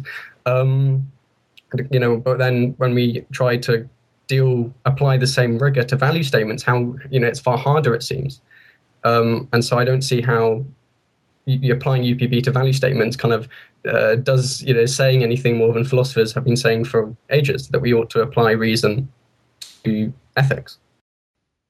Yes, I mean I, I understand everything that you're saying, um, but I hope that you will understand that I'm talking to a general audience who may not have the history of philosophy uh, at oh, their yes, fingertips. No, yes, I've tried. I've tried. So I'm not trying to say that. Um, yeah, so so telling me that I'm not answering the question, but really providing a framework which is common knowledge is actually not a very accurate statement. That I'm dealing with a, a layperson audience who doesn't have all of this stuff at their fingertips. And what I'm pointing out is I'm saying that there's there is a divide, right? Uh, the is-ought dichotomy is is you know split Western philosophy um, in many ways, you could say pre-Hume as well, because the realm of ethics has been the realm of superstition, uh, and the realm of, of science has remained the realm of science. Is the mind-body dichotomy, all this kind of stuff, right? So, I'm just putting it in context as to why there is this issue for the general audience, to sort of be clear on that. And, and I realize I'm not answering the question yet. I'm just putting some sort of context in it so people understand why there's an issue. Now, um, the is uh, the is ought dichotomy. Um, I do not consider to be particularly valid. I know particularly valid is not a very clear way of putting it, but um, the is ought dichotomy I certainly accept in that just because a rock falls to the earth at 9.8 meters per second per second doesn't mean that it ought to or should or is bad if it doesn't. Mm-hmm. And so, uh, and and just because uh, a man kills another man, that, that's a fact, right? He killed this other man. There's nothing in that physical action that says it should be otherwise. There's no moral gravity, so to speak, like mm-hmm. in terms of the physics gravity, not the emotional gravity. Yes, no, I understand. Right? There's no gravity which says that he shouldn't. Right? You throw a ball up and it falls back to the ground because, as Aristotle said, that's where it wants to be. Right? Because that's that's the actions of of gravity. But if I go and strangle a homeless guy, uh, there is nothing in nature which says that I ought not to do that. There's nothing in the same way that there are physical laws which prevent or permit me to do various things. There's nothing in the universe, which of course was was quite a radical statement back in the day, right? Because it was the soul and a conscience and God's law and all that kind of stuff that we were supposed to tend towards virtue in the way that rocks tended towards the earth. So, yes, uh, but so so I'm sorry. Oh, telos, yeah. Yeah, yeah. So uh, generally, yeah, so so generally, uh, the way that I approach it is that uh, the moment that somebody engages in uh, true false statements, then they are demonstrating UPB, and that does not mean that therefore any particular ethical theory is true. It just means that the moment somebody starts talking about uh, recent evidence, truth, falsehood, and all that kind of stuff, then they're making universal claims, and they are staking a claim called universally preferable behavior. So there's nothing in nature which says that truth is preferable to falsehood. I mean, obviously, right? I mean, because nature is just atoms and energy, uh, yeah, and they don't tend towards truth. They tend towards the obeying physical laws. I'm sorry. There's nothing in the fabric of the world, is the language many philosophers like using. Um, Fair enough. So, there is nothing example, in the fabric of the world. Yeah. Sorry. Go ahead. Yeah. Numbers don't exist like in the grass. You know. Um, yeah. Despite yep. that, they're still in some sense true yes, I mean, if you've got four coconuts in a row and you take them all away, the number four doesn't burst into flames and vanish in a puff of smoke. Yes. I mean, so the concepts are derived from instances in the world, and concepts exist in our head; they don't exist in the world. and uh, and yet they are rational because they describe they should be I- imperfectly derived from things in the world, right? So if there are four coconuts and I say there are five, the number four, the number five, they don't exist in the world, but there's still a way in which they are true to what is there or false to what is there. If I say five coconuts when there are four, I'm wrong. So the concepts do not exist in the world, but they're not subjective. And um, in the same way that the scientific method doesn't exist in the world, but the scientific method is not subjective. So uh, I just sort of wanted to give that as a very brief framework and then to say that once we have started to argue for truth or falsehood, then we have argued for a universal standard of truth and falsehood. And anybody who's serious in the field has reason and evidence as their standard for, for truth and falsehood. Reason, of course, is the first standard, I would argue, although a lot of people from the pragmatist viewpoint or the utilitarian viewpoint tend to look at the effects of an argument to determine its validity. Uh, you know that that uh, the greatest good for the greatest number and that kind of nonsense, and I think that's entirely ridiculous and bad and false. Although, of course, it's a, quite a pause you there, popular but argument. I'm That's a straw man utilitarianism. It's applied only to normative issues, not to the truth value. Um, so they believe that it's true that actions ought to maximize utility, but not that say um, you ought, you know, say say what they they often make arguments that we ought to value truth in argument more than anything. So say if, if they were disproven, then they would say yes, you know, this is uh, we ought to value the truth of I don't know God's non-existence if they were pre- previously a religious person, so that they don't just apply it; they only apply it to normative ethical issues rather than say beliefs and yeah.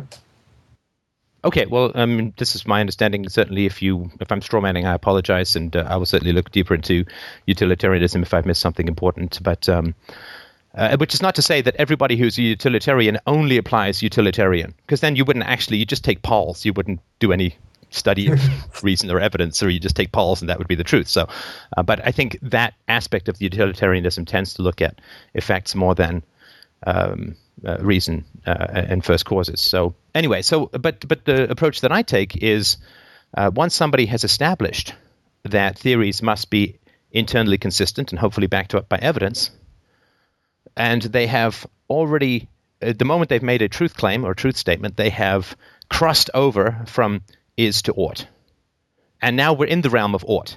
Now again, ought doesn't exist in the world, and I get that, and and the, telos, nothing tends towards the fabric of the world, does not support or whatever. I, I get all, and that's all fair. But to me, it's it's analogous to the moment somebody says we should use the scientific method to test this hypothesis, mm-hmm. then they're in the realm of science, and you don't need to argue that science is good because somebody has already said let's use the scientific method. Like, you know, I don't need to go to Richard Dawkins and debate him and say, you know, we should really use the scientific method to determine the truths of biology, right? He'd be like, yes, that's that's been my whole deal, right? And so No, going to a scientist and arguing for the matter of validity of the scientific method is, I'm sorry. And these are still matters of fact. So, for example, it's a matter of fact that the scientific method works. Sorry, that was my phone. How unfortunate. Um, the scientific method works, and that's why we use it. And also, we can give reasons in support of it being true and correct and a, and a correct epistemology. So we can have arguments and evaluate reasons in, su- in support of the proposition that the scientific method is you know, correct. Um, now, the problem with ethics is that what evaluative process can we go through by which we show the uh, normative ideas that we have to be true without you know, doing the whole, you know, we, we, without, we have to have some kind of evaluative process to get past the is-ought uh, dilemma. And philosophers occasionally like to argue, well, if we want to do X, then we can get around it. So you can say that if we want to, you know, win a race, we ought to run quickly. The problem is, is that unlike a race, humans don't have a universal function, arguably without a creator. Um, and so then it's kind of difficult how we can structure an evaluative process which allows us to go from these is's to oughts because we have a second wonderful little ought in there. Um, so I, I don't see But how no, you see, but my no, but my argument is that once you have said once you have said truth, falsehood, universality, you've already crossed over the is ought, and you're in the realm of ought, which is why I say that it's like uh, arguing oughts with somebody who's arguing for truth and universality is like arguing pro scientific method to a convention of scientists. It's it's it's already accepted. It's already accepted. Now, once somebody is making truth statements about anything, then those truth statements being universal should apply to every proposition. So if we have a truth statement or truth standard called internal consistency, then that should be universal to all human propositions, from mathematics to, to engineering to physics to chemistry to geology, whatever. Right? I mean, these should be universal to all human propositions. And so if we have something like um, uh, it is universally preferable to murder, right? That this is fundamentally no different to evaluate than two and two make five. In other words, if we can show that inevitable logical contradictions arise from thou shalt murder, then thou shalt murder is a false proposition. Okay, um, there seems to be restating of Kantian ethics, but what's interesting is that you can make rational egoism a universal principle without it resulting in contradiction. So, rational egoism, for the listeners who may not know, is the position that we ought to act in our self interest. Now, you can apply this universally. So, let's, let's make this, just for argument's sake, we're going to make this a universal statement. You ought to act in your self interest. Now, what will happen is, as individuals act in their self interest, they may end up, say, attacking each other, but they'll still be in line with the principle. So, say, for example, uh, somebody tries to murder me because it's in their self interest to do so. Well, now it's in my self interest to not allow them to murder me. So, the universal principle, we ought to act in our self interest, is still consistent, and there's no contradictions here from making it a universal concept. There's contradictions between us enacting this principle because our own preferences will, you know, be different because we're different people. Uh, but the principle won't result in contradiction just conflict between the individuals acting out it, but not the principle itself. But I would argue that saying that people should act in their own self interest is an is, not an ought, because of course people act in their own self interest. I mean, of course. I mean, th- well, that's, that's not a description between, of an ought, that's a description of an is. No, there's a difference between psychological egoism, so the view that humans are motivated primarily by self interest, and rational egoism, the position that we ought to. So some might argue, so some philosophers may accept psychological egoism, but then say no, we ought not, we ought to attempt not to act in our self-interest. So through some kind of I don't know Buddhist meditation process, we can try and get rid of our ego, so that we no longer are acting in our self-interest. Or we should try and to how would you know, we measure that? as possible. So, what what mm-hmm. would be the empirical test for whether somebody is acting in their self-interest or not? well, you as scientists tend to do experiments on the matter. Um, but psychological egoism is a separate issue to rational. Uh, sorry, so just just a sec. I don't I don't think so. that there's any scientific test which can prove whether somebody is acting in genuine or false self-interest. Well, um, many scientists will disagree with you. There's there's been some recent research. I can't remember off the top of my head. I'll send you a message or something detailing mm-hmm. detailing you the studies. Um, but they, um, yeah, there was a major field of experiments where they would. They can't. It's so annoying. I can't remember it in detail. It's, it's annoying. I should I should revise. Um, but yeah, they they in essence found that in many cases people act altruistically, and then there's a whole discussion about okay, were they motivated by um, say what's called an I desire. So I didn't, I acted altruistically because if I hadn't, I'd feel guilty and then I feel bad. So therefore I'll do it so I don't feel bad. Um, yeah, it just it strikes me as very yeah. ex post facto reasoning. Um, because everybody has a motive for something they do, and you know whether. And again, this is it's a little bit Kantian as well, right? Uh, but uh, the idea that we should give to charity out of sheer benevolent love for the, you know, and not because giving to charity makes us feel good, uh, even though there are studies that show that altruistic behavior does release endorphins within the brain, we're not supposed to do it for that reason or whatever. But this all, again, th- this to me is not in the realm of real philosophy. And I, I, know that's an annoying thing to say, and what am I just some idiot on the internet? But um, that's really yeah, that's that is, no, it is. It is completely annoying, and it's completely it's a ridiculous thing for me to say. But but the reason for that is uh, it requires uh, a a knowledge of a person's motivations that is completely unavailable in the moment. So it, it is there's an X factor here called self-interest, which can never be proved after the fact because you can't hook up someone to a um, a machine after they've done something. Uh, and it requires, you know, maybe some level of self-reporting. People don't always know their own motives. A lot of people don't have the self-knowledge to know their own motives, uh, and and so on. So, uh, so anyway, th- th- this, to me, it's it's it's a very interesting speculative idea, but it's not something that would re- really go in the realm of ethics. I think in sort of the biosciences, you know, sort of the overlap between, you know, maybe ethics and psychology and, and brain science, Yeah, it's an interesting thing to explore. neuroscience as well. Yes. Um, but But point but let's go back to that something that is a little bit more verifiable. A universal principle without contradiction, I'm sorry. which means it would then be moral. If we can make, if rational egoism can be a universal principle without it resulting in contradiction, then what we can do is make, um, and you know, all actions which are in your self-interest then become moral, and that that seems incredibly counterintuitive for an ethical theory. And so, the, the But I- I think that this is- this is mysticism, to though. show that it's not This is look. This is mysticism because it requires a level of knowledge that is impossible to attain, which is the true knowledge of somebody else's motives, that's and psychological. so, like, and, and also the true knowledge of what constitutes self-interest. A self-interest is something that is incredibly subjective to circumstance, right? So, we would say generally that it's in your self-interest to put money aside for a rainy day. Because that way, if an accident or a tragedy occurs, you've got some cash on hand. On the other hand, if you're going to die in six weeks, you might want to go and, bl- and blow it all, right? Uh, so, and this is just one sort of particular example, but uh, uh, the, the self interest for somebody who has no conscience is very different from the self interest for somebody who has a conscience. Uh, so, I mean, the, the self interest of, of working on your own, say, emotional issues, which is short term pain, long term gain, uh, the self interest of balancing that out. You know, obviously, if you're 16, it probably is worth dealing with any trauma you've experienced. If you're 90, it may not be worth entering into. Uh, into therapy. Um, the self interest of should you go running or should you smoke a cigarette? Well, that's hard to say.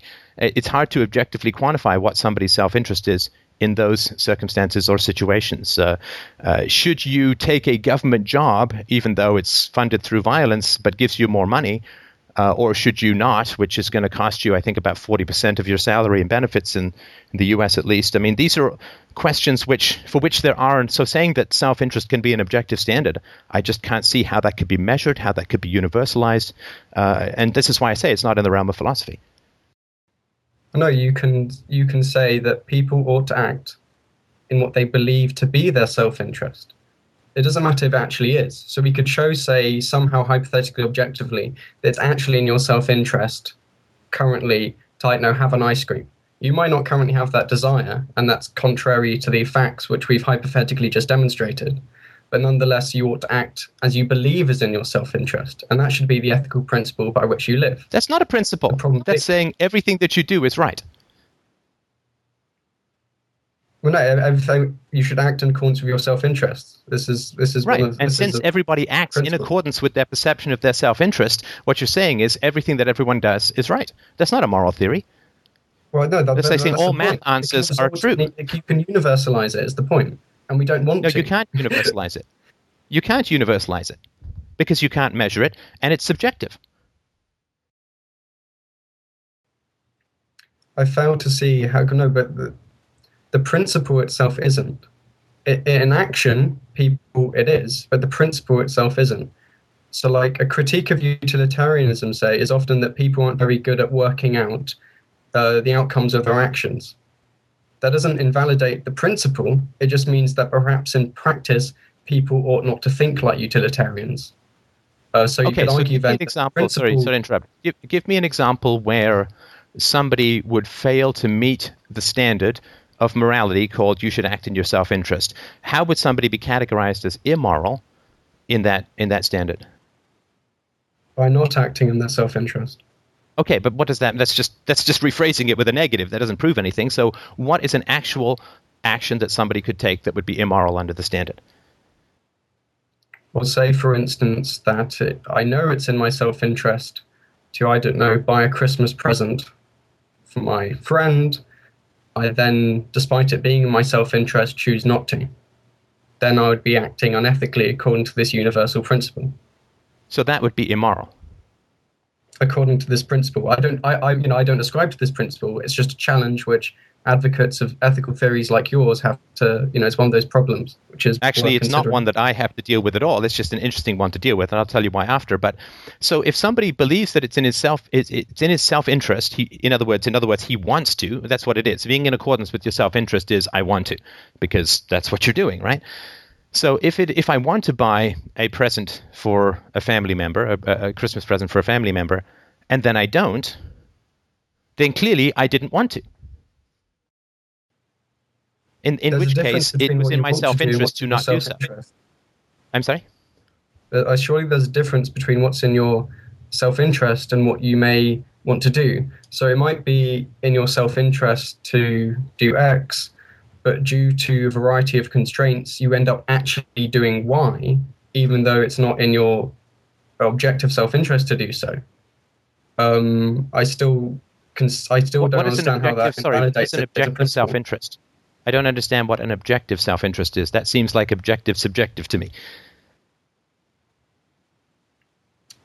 Uh, it's one of those problems. No, because I don't actually ascribe to this theory. I'm just putting it out there and see what you think. Okay, well, let's put the theory aside because I consider it nonsense. Again, it's an annoying thing to say, but let me just give you the very brief, because I want to get on to other callers, but let me just give you the very brief Yeah, no. Uh, reason nice that. UPB can, uh, uh, can, can work. So if we say, for instance, that murder is universally preferable behavior, we immediately run into insurmountable contradictions uh, in, in the formulation of that statement. Uh, and I mean, they're detailed in the book very briefly. Two men in a room cannot logically both murder each other at the same time, because if murder is a universal value, then everybody should want it. And the moment everybody wants it, it's no longer murder. Right? So if I say rape is a universal, universally preferable behavior, then everybody wants to be raped. But if everybody wants to be raped, it's called lovemaking or sex. It's no longer Yes, categorized yes. as rape. Ra- rape has to be something that somebody wants and somebody desperately does not want. And therefore, it cannot be universalized to say that rape is universally preferable behavior. Now, not raping can be universally preferable behavior, not murdering, not assaulting, not stealing. Stealing cannot be universally preferable behavior. Then it becomes endless borrowing and lending and whatever it is, right? And so uh, there are no appeal to consequences. Uh, uh, it's simply, and there's really no appeal to effects it's like, well, somebody's unhappy, their happiness quotient goes down if they're raped, which I'm sure is true, uh, but uh, it's simply that the, the internal consistency of the statements cannot be maintained, and therefore you know there's a problem. Now, generally, when we have logical contradictions in our thinking, there are bad effects. Right, so in communism, some people get property rights and some people don't. Some people get to initiate force and some people don't. In statism as a whole, some people get to counterfeit money and other people don't. Uh, and some people get to initiate the use of force and other people don't, and so on. So, where we have contradictions in that which we claim to be universal, we tend to end up with bad results. I think the empiricism holds this up, right? The communism fails. Uh, current Western societies are failing as they increase their use of force and they increase their divide, the divide between those who use and profit from violence and those who are barred from any use of violence. So if we create contradictions, in other words, if we say, okay, well, we're going to have a war on drugs, well, the war on drugs is a fundamental contradiction because you're initiating force against peaceful people, and you cannot have the initiation of force as universally preferable behavior for reasons that I go into in the book. So we would expect, in general, bad results to occur from inconsistent theories, uh, and but the inconsistency of the theories is all we need to do to disprove them as valid moral ideas or valid arguments. And so I just I won't put a division between any proposition of claimed universality, whether it is uh, mathematics or engineering or physics, biology, or ethics. Uh, they all to me fall under the same the same category, and so that would be that. That's why to me I just need to say, well, you, you can't have murder, can't be UPB, rape, theft, assault, they can't be UPB. You put moral propositions through this. Taxes can't be UPB because you can't universalize it. Taxes only works if some people get to tax and other people don't. Other some people get to take money by force and other people don't, uh, and so on. So, just very briefly, that's the way that UPB works, and uh, I think that all of this other stuff. Uh, strikes me as very academic. Uh, you say that, that philosophers can't say nonsense without being ridiculed. Well, I submit John Rawls, who talked about if we were floating above the earth in a platonic pre-birth state, and we got to choose what And kind of society we wanted, and so on. I mean, that's. I mean, I don't think he got laughed out of the profession. responses was it's, it's not worth the paper it hasn't been written on. well, he certainly did get quite a lot of uh, I was taught him in university, uh, and I was not taught Yeah. uh, Dianetics in university. So he obviously has more credibility than uh, other people. So uh, anyway, I want to move on if that's okay. Uh, I really do appreciate no, the call. it was Uh, very nice very, very enjoyable. And uh, I really, you know, please call in anytime. And you know, uh, I, I'm not saying that I've closed the case and therefore, right? I'm just saying that that's my argument. If you mull it over and find in massive, gaping, horrible holes, uh, please call I'll- in and uh, I will I'll correct away. your, your points. It was very nice talking Thank you very much. You too. Bye. All right, next up today, um, I guess this is the last caller today, maybe, unless it's really, really short. Aaron. Aaron or Aaron? Aaron. There we go. Hello. I think I think I think Aaron is Irish. Aaron is Ah, no, I'm just trying to get. Is it? Are you, are you first in the phone book? That's my only question. um yeah, so I just uh, I wanted to talk to you today about um, your videos, uh, the fascists that surrounds us. Um, Mhm. I thought those were very well done, and uh, I just have some uh, questions about specific parts of that. Um, one thing, Uh-oh, like I specifics. Let me let me Yeah. put on my specific helmet and say I don't know. There was a lot of talk. There was four hours of anyway. Go on. Um, so, uh, it, when I, I've, you know, I've listened to your videos. I, I've read a, you know, a few, a handful of articles. Um, I've read the the book, uh, The Sociopath Next Door, um, and what's in common in in all of that is this idea that um, a sociopath can never be cured, can never grow a conscience or any sense of of empathy right? Um, you do make that claim, right? Well, no, no, no. Listen, be be really clear. Be really clear. I do not make that claim. I repeat that Okay. claim. Right? I, Okay. I, I am not a researcher, so I can't say according to my studies. Okay. I, I merely, I mean, I got this, you know, people would get upset with me when I put the argument out there's no such thing as mental illness, and people would say, I can't believe that you're saying this. It's like, I'm actually just gathering, the, don't shoot the messenger. I'm just gathering the research from a whole bunch of experts and, and passing it along. So, uh, so yes, there, it, there, does, there does seem to be a consensus uh, among the experts who've studied it for many decades that uh, this is not a, a curable uh, mental state. Okay, so then I, I guess what I'm wondering um, is, is what exactly is that based on? Because I can't I can't really find anything to that.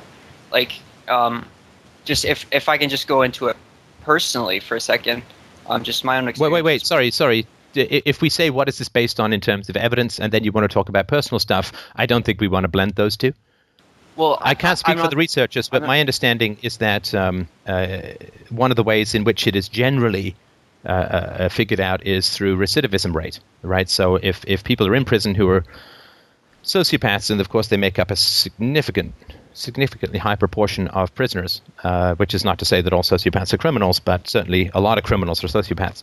Um, uh, they go through treatment, right? So, so prisoners go through treatment, and some prisoners who have a conscience, who were in for crimes of passion or whatever, uh, they they go through treatment, and their recidivism rates tend to be lower. Um, but it does it seems like no matter what the treatment sociopaths go through, their recidivism rate remains constant.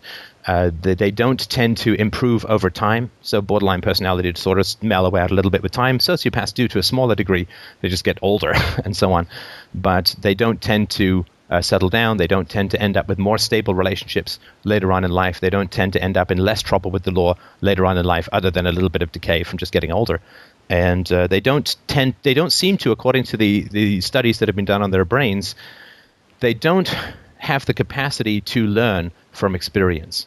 Which is why when you say I'm going to shock you again, they don't get upset because they don't have the capacity to learn from negative experiences. Which is why you know, guys who are sociopaths, they go out on a day furlough and they go kill someone or they go rob a bank or whatever, which is ridiculous because they're just going to go. But they don't have the capacity to uh, to learn from negative. So punishment doesn't work, and they're quite satisfied with who they are because they externalize everything that happens, right? So a sociopath who killed a guy over a bar tab, when asked about it, said, uh, "Well, I mean, the guy was an idiot. Anybody could see I was in a bad mood."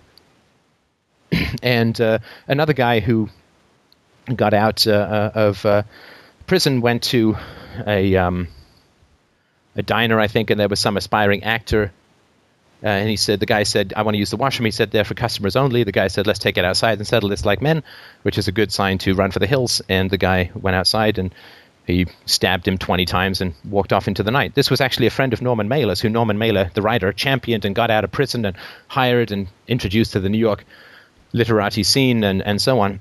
and his his argument was like, so I killed the guy. I mean, he was never going to make it as an actor anyway, right? So because they don't have a conscience, they don't process anything negative about what they've done. Uh, they don't um, want to uh, achieve a better state because they don't consider anything wrong with what they've done, and they don't have the capacity to learn from negative experiences. Therefore, it is there's no stick and no carrot and, and no change in behavior. Again, this is my amateur understanding of, of the research. I'm certainly happy to be corrected, but that's why it appears that uh, this is not a, a solvable problem. Okay, well, um, I, I guess I just want to try to understand the this like how we can say that um, with any certainty, um, because I my experience with a sociopathy sociopathy has been um, different to that. So if you're gonna um, if, if someone or, or if these researchers or whatever are asserting that you know we can say with certainty that they you know they can't have empathy they can't develop a conscious like like what specifically um, can they do to, to tell that like what about like so they Okay, I'll give you brain, another like- example. Yeah, no, that's it's a good, it's a fair question, and I'll give you another example. So, they um, they startle people, right? So they'll show them a series of, of bunnies and, and happy scenes and children laughing and playing, and then they'll show a picture of a guy whose face was shot off in a shotgun and his eyeballs are hanging out all over the place. He's got no nose. You can see his back teeth through his like just a grotesque, grotesquely wounded uh, a human face, and they measure people, and so what happens is the people who are not sociopaths recoil. Their blood rate goes up. They're horrified. Their skin crawls. They sweat. They're you know they're upset by this. And the only markers they can find in sociopaths is sort of an increased level of attentiveness. Like, oh, that's that's interesting. Uh, there's a sort of famous story about a, a psychopath uh, interviewed by a researcher who showed who showed the psychopath a picture of a terrified face, and the psychopath he said she said to the psychopath, "What's that emotion?" He said, "I don't know, but that is the look that crosses people's face when I kill them." And so they they can't measure responsiveness that shows up. So, for instance, one woman uh, showed up to be tested for psychopathy, and she said, "Oh, I have a really bad personality. I like to hurt people. It, it gets me off."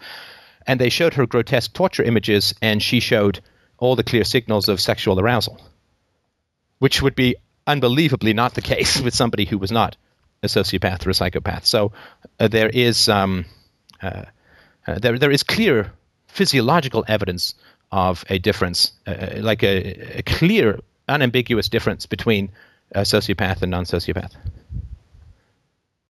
Okay, well here's where I, here's where I'm struggling with it then. Um, so uh, th- through all of my childhood and my my teen years, um, I was a sociopath. Um, and I and I Sorry, when you say that, do you do you mean that you were diagnosed?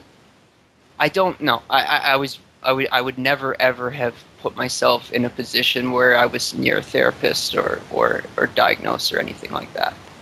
Um, Well, but that's an important thing because you're using Oh, a technical okay, so term, yes. a diagnostic sorry. term. You I'm sorry, I've self-diagnosed never- as a. I right. have never been I've never been diagnosed as a sociopath, but um, when I when, when I start to learn uh, about sociopathy and I look back on my own childhood, my own teen years, it's it, it, it feel it fills in a lot of blanks of my confusion about the world around me and why I was so different from everyone else and how I could never relate. Like you know my like I was brutal. I would um, you know I was a bully. I was violent. I would use threats um, I, I remember one time I was on a playground I was a kid and there's another kid there and uh, I had no problem with him he, he he didn't wrong like hurt me in any way but you know I just thought it would be fun to jump on top of him and start slamming his face into the ice over and over again I wasn't mad I wasn't ups- like and and, you were and curious. peop- I guess yeah and I don't want to put words in your mouth, but I mean, just I'm just trying to figure out the state of mind. Yeah, I was. I was. It was. Well, it was almost like, I don't know if it was curiosity. I think there was. There is some sort of. It was fun, like it was an, it was an activity to do. Like, oh, well, we're just gonna go out and play some basketball. It's like, well, no, I'm. Oh, I'll just go out and smash someone's head on the ground. Um, And what happened to the boy? uh, nothing. Um, it. it's what do you school- mean? You missed? Oh, no, oh sorry. The, he was he was uh, injured, um, noticeably. Um, but I, I found in the public school system, um, I routinely got away with violent acts, um, just by m- manipulating teachers or or lying or um, just sort of weaseling out. Like I, I, I was disciplined sometimes, but um, it was very rare. So you could manipulate, in a sense, the system and not get negative repercussions, right? Correct. Okay. Again, Uh, I'm trying to. I'm not trying to put words in your mouth. I'm just trying to understand. Uh, No, make sure that's I what exactly- you're saying. Yeah, no, that's exactly it. Um, and and like you know, from there, just like the list goes on. Like um, just uh, I, you know, I torturing animals, um, the insects, like things like that. Like just just for And what, know, what animal thing. tortures did you uh, engage in? Um, just like it, not nothing like um big like insects. Like uh, we'd always have all over our playground. We'd always have like just hordes of or hives of caterpillars just everywhere, and um, I would take a stick and like poke this caterpillar and turn the caterpillar inside out, right? You mean And sort of I- peel it like a little banana? No, no, no. Like I would actually s- s- like shove the stick into it, and it would actually like turn turn itself inside out. So oh, I see. Yeah, yeah. So the legs go all, all curled around the back and stuff, right? Okay, okay. Right. And and and that I guess it was it was a a, certain curiosity of like oh this animal like oh look this this is weird. Um, I guess I, it was like a game to me. Um, it, it, And it let was me ask never really you, if you don't mind, I, I think I get a, I think I get the picture. And let me ask you, if you don't mind, um, what your home life was like. um my home life was terrible um it was pretty much i if you're if you're in a, an environment right where uh, you're pretty much a prisoner and every single day is a battle or a war of wills right so that you could have any preference at all like even the tiniest preference is always um, like a constant battle. Um, Hmm. Do you mean sort of like control freak parents kind of thing? um, just anything. Like I, I spent the the vast majority of my childhood just grounded, just doing nothing. Um, because if I was ever to deviate from the cer- like a certain set of um, rules of like how I'm supposed to speak, what I'm supposed to say, what I'm supposed to do, if that if, Can you give if, me an example? Um. Okay. Oh, I like like one time I mentioned that my uh, mother had gained weight, right?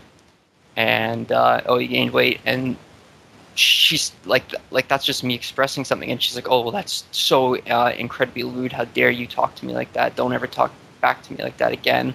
And then proceeds to take all my possessions away for a period of time, uh, and lock them all away, so I couldn't. I was just pretty much in a house. I couldn't do anything. Did she also Uh, ever tell you that truth was important? Uh, of course, yeah. That's fucked So- up, right? Right. Oh no, it's just You know, terrible. it's really, really important to tell the truth, unless the truth that you're telling is uncomfortable to me, in which case you're being rude, right? right. And and I feel that if you're put in in an environment like that, um, if you have emotions, it's not really uh, beneficial to you um, when you're dealing with an Well- individual who is just I would go further than that, right? yeah. it's not that they're not beneficial to you. Wouldn't it be fair to say that they're kind of used against you? Well, yeah, and e- exactly, totally against you. But if you don't have any emotions, then um, you can't be manipulated. Um, it doesn't. It doesn't hurt when, you know, if you're trying to ba- battle with this horrible person and they can do all these horrible things to you, but then you're bound by a conscience. Um, you know that Right. puts you at a huge disadvantage of trying to survive. But if you I'm can, sorry just- to interrupt, but what I'm what I'm thinking of is it may be an extreme example, it may not be, right? But I'm thinking like if I was on a torture table and some guy was just Right. truly screwing with my body, you know, pulling fingernails and hammering nails through my scrotum or something like that, I would be very desperate to to to not have a nervous system, right? Because it was being used against me, right? The, the, the pain that we feel is supposed to help us, right? Don't do that again, and you know, don't swing the hammer so you hit your thumb, and don't stub your toe, and all that kind of stuff. It's supposed to help us, but it can be used against us by a real sadist, right? So in that instance, I'd be like, if somebody gave me morphine right now and, and cut off my capacity to experience pain, I would be overjoyed, right? Exactly, and that like I don't, I don't blame myself for that. Like it was just um, a strategy that um, was just kind of like I had no like I was never conscious of any of this, right? It was just something that was happening to me. It was like an adaptive thing, um, and I don't blame myself. It's a necessary thing. Yeah, yeah. Yeah, exactly. What about your Um, dad? Uh, I, he was not around at all. Uh, they were you, did, you didn't have any contact with him? Uh, they divorced when I was uh, one years one years old. I saw him maybe uh, one Christmas until like each Christmas until I was probably about uh, four or five, and, I'm so and uh, then I never saw him again after that. Do you know why? Yeah.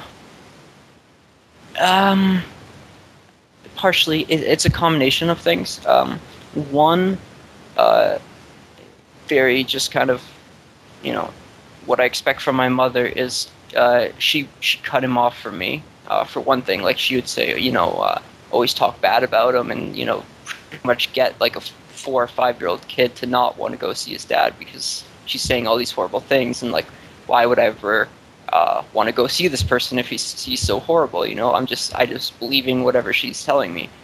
Um, Sure. so so in that sense I, I was a little bit cut off and then i think it was also um, on the my father as well because um, he didn't he didn't really pursue that he just kind of faded away it wasn't he didn't like say oh no screw that that's my kid right he just kind of went with it Right. Well, you don't know if he was threatened by. Your, anyway, it doesn't matter. Um, Right. And how were you? Uh, you said uh, you were grounded. Uh, were there any other ways in which you were disciplined as a child? Um, I was uh, spanked a few times. It was not a regular thing. It was an extremely rare thing that happened uh, maybe once every two years or something until I was maybe like nine or ten or something. Mhm. Uh, and um, just a lot of um, verbal and uh, just psychological things. Like I would just have to sit there for like hours, just listening to her just rant and rave about something that was Uh. completely illogical, just had nothing to do with anything. And I could sit there and I can reason through it and I can say, no, this is ridiculous. This is why. This is why. This is why. And But if you try and interrupt. I'm the parent. if you try and interrupt Yeah. that verbal diarrhea, you get uh, punished, right? yeah, oh, I'm the parent. Don't talk back to me. I'm right because I'm the parent. Now you can go sit in your room and do nothing for the rest of the day. So, um, a lot of. A lot I mean, listen, listen. stuff. I mean, the reason I'm I'm saying that is I spent approximately seventy percent of my childhood trapped in a room with my mother pouring her verbal diarrhea at me. So I'm trying not to make sure that we had the same experience, but I don't think it was too dissimilar. And I'm really sorry for that. That's a that's a, it's a horrible. It's it, it, Right. to me it felt like being being trapped by a predator. You can't really move. You can't express any preference. You can't get away. You can't get out. While all of this crazy shit gets poured into your mouth, like Hamlet with his You're- uncle, just pouring poison. so you're a prisoner for sure. Yeah, yeah. it's a prisoner of words, and it's a it's a prisoner. It's like an invisible electric fence. It's like a fucking dog collar. Yeah. You, you can't get away from the crazy. And it's No, it's coming at you like it's like it's like trying to stand in front of a jet engine that's at full blast, or behind it, in fact. And uh, it's you know I, f- I felt like um like an astronaut in a centrifuge. You know, their their cheeks go "Ah, ah, ah," right because they're just going round so fast. It felt like standing in front of a crazy hurricane like that. Again, I'm trying not to mix up our experiences. I don't know if you had the same experience, but that certainly was my experience of it. No, that's that's exactly. It's just it's complete another um, just power. Like you have no power. You're completely powerless. Um, at least for me, anyway. And um, I I would almost find myself just wishing that she would just like die in like a car accident, and like it like she'd she'd be late coming home, and I'd get excited. I'd be so excited. I'd be like, oh well, maybe she's maybe she's staying over somewhere and she's not coming home, or maybe she got in a car accident and she's in the hospital, and then I'll have the house to myself for a week, or maybe she died, and like that was like the one like little glimmer of like hope. If is if it wasn't that I wanted her to die, but just that I wanted to be free of her. Right. Right. Would you say that your mother was cold? Uh, yes, but she, yeah, she was. I mean, I don't mean that she wasn't volatile, but I mean, like emotionally, was she accessible to you? I mean, it doesn't sound like that, but again, tell me if, if She was fake uh, emotionally accessible to me. So she'd pretend to care. She'd pretend that she was a good mother and that she loved me and that she was doing everything right. Um, but if it ever came to actually putting that into practice and actually getting any sort of benefit from her, uh, she was completely closed off. was she able to switch emotions on and off uh, rapidly? Uh, yeah, I'd say so. Um, it, it, it was like I remember I was on summer vacation and uh, off school, just staying at home, and uh, I didn't do the dishes or something. I left them, and she, she came home, which is, you know, oh hey, how's it going? Sees the dishes, and then just starts from a completely normal state, starts screaming and raging about how um, I didn't put the dishes in the dishwasher. So I'd say yeah, she could probably switch pretty easily. And could she go the other way? Like if, if she was screaming and, and ranting and then the doorbell rang, could she compose herself quite quickly? oh our our whole the whole family construct um, in our household was um, when you go out into public there is this face that you put on called Right. you're normal and you're happy so of course you could flip that on a dime Right. Okay. Okay. Uh, can I tell you something that struck me about you attacking the child on the ice? okay And look, I really appreciate you talking about this stuff. I mean, it may not feel that difficult, but I, I know that it is. But no it's really difficult and I I'll get to my sympathy in a sec, but I I was struck by the first attack that you talked about was pounding a child's face into the ice. Right And that strikes me as a very powerful metaphor for your relationship with your mother. Trying to Okay.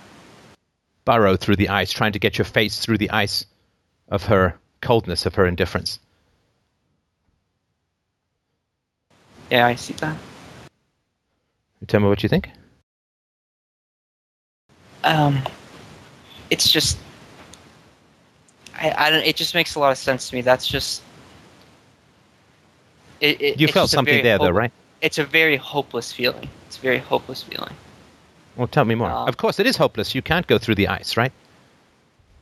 exactly uh, you will only injure yourself in going through the ice. I think that childhood violence is like a waking nightmare. It is it is how we attempt to communicate our experience of the world in action. We don't have the words. Certainly, if we have this kind of parents, we don't have the language. We don't have the emotional language, and we will act out what we're experiencing.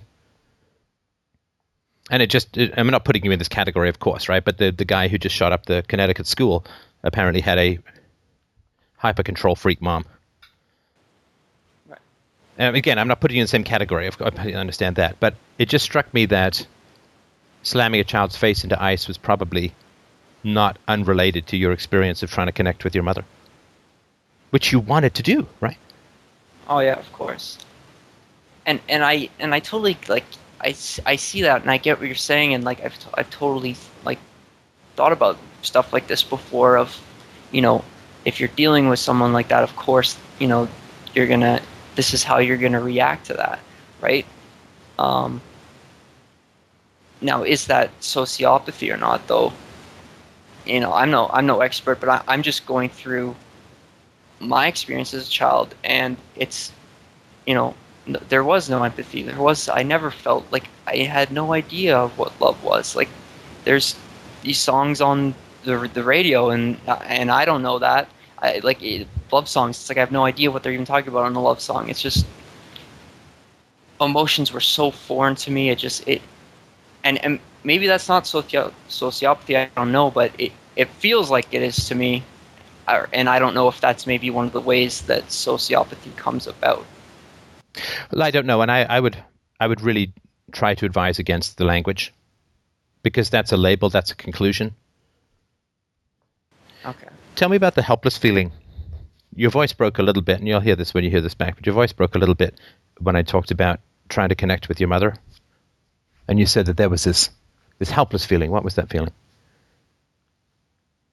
Um, just it was just pure misery and despair and like, um, you know, like I just anxiety, like always just this constant feeling of anxiety, um, in your chest and like a knot in your stomach and, you know, and it's just forever. Like it's just there. There's no oh okay I'm good this day and then you know oh i'm feeling a little bad that day or i have a little bit of anxiety when something you know unfortunate happens it's a, like this tight chest and this knot in the stu- in the stomach like just for your whole life or your whole childhood Right.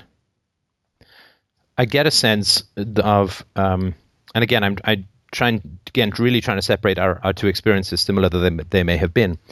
And let me I would just talk about myself because I don't want to obviously tell you what you feel. That's that's ridiculous. But when I was a child, recognizing that I had no bond with my mother, that that I could not count on empathy from my mother.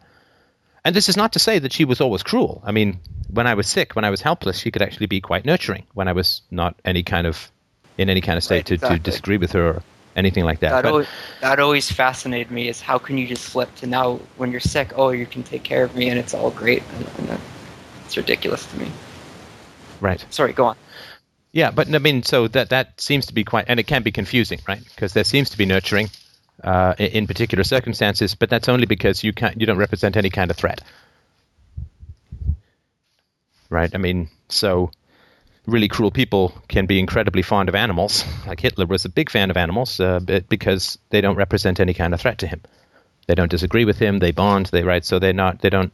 It's very primitive, but but it's um it's possible. But but it wasn't real empathy because uh, uh, uh, empathy is really needed where we disagree, right? I mean, uh, that's where we, you know, liking people who agree with everything you say. Well, I guess that's not really that nice, but but what I felt as a child was a, a feeling. I, I read in Catcher in the Rye. There's a description that that possible pedophile gives to Holden Caulfield, which is something like he says two things. He says, "Yeah, "I see you in the future like a guy in an office shooting paper clips and not knowing why," but there was also a description of him that you're going to be falling and falling forever and not even knowing it, and that that fucking chilled my bone marrow when I read it. Because when you're not attached to people who have authority over you, you are never ever safe. right Right. Empathy and bonding is security, it is safety. And as a child, if you're never safe, the world is in danger. Exactly Violence, yeah, violence from children is the revenge of a slave, right?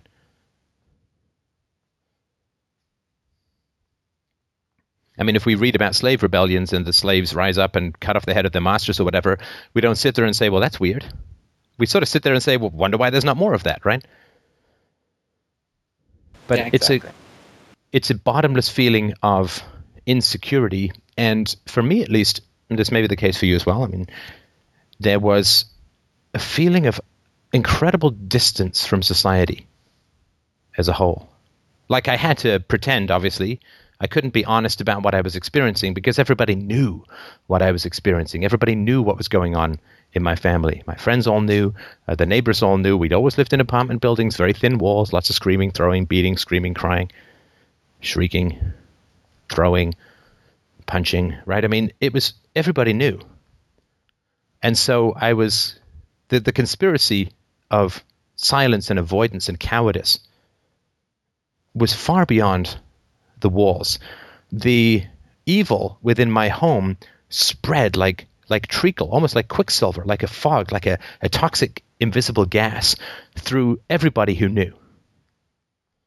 And I ex- I my mother's mind yeah, my mother's mind was the world because everybody deferred to my mother. Everybody avoided the topic. Sorry, go ahead.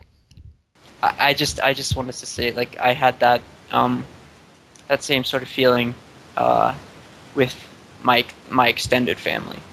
So it's like um, you know all the aunts and uncles and all the the grandparents and everything like they can see what's happening you know they know what's going on it's under like a thin veil of delusion i guess but you know generally they know what's happening but they, they're not really they're not doing anything about it i don't know if that's what you, what you Oh, they're doing something about it. Do not confuse avoidance with inaction. They're doing something about it. You know what they're doing about it? nothing No. what are they doing I didn't do anything about it because I didn't even know about it. I would have if I could have and if I'd known. But no. I guess they're enabling Your extended family, yeah, of course, they're they're completely supporting and enabling it. They're completely supporting and enabling it. If you know of an evil and you do not act, you are a fucking accomplice. yeah that makes me feel really cold Go on. it's just yeah i think it- it's the same thing a, lot of lone, loneliness um, from society um, if all these people you know they know what's happening to you um, they're just and, and they're fine to just let it let it happen Not to a child uh, you just kind of feel pr- pretty lonely and cold Yeah. And let me ask you a question. So let's say you're at a Thanksgiving or family Christmas dinner. The whole extended family is around there, and you say something like this. Sometimes I wish that my mother died in a car crash, not because I want her dead, but I just I need relief from the agony of being her son. And I, I, I re- we really need to talk about this because I feel like I'm losing my soul. I feel like I'm dying deep down on the inside. I feel like I'm being strangled by these indifferent, selfish tentacles. I feel like the umbilical was a noose and I was hung.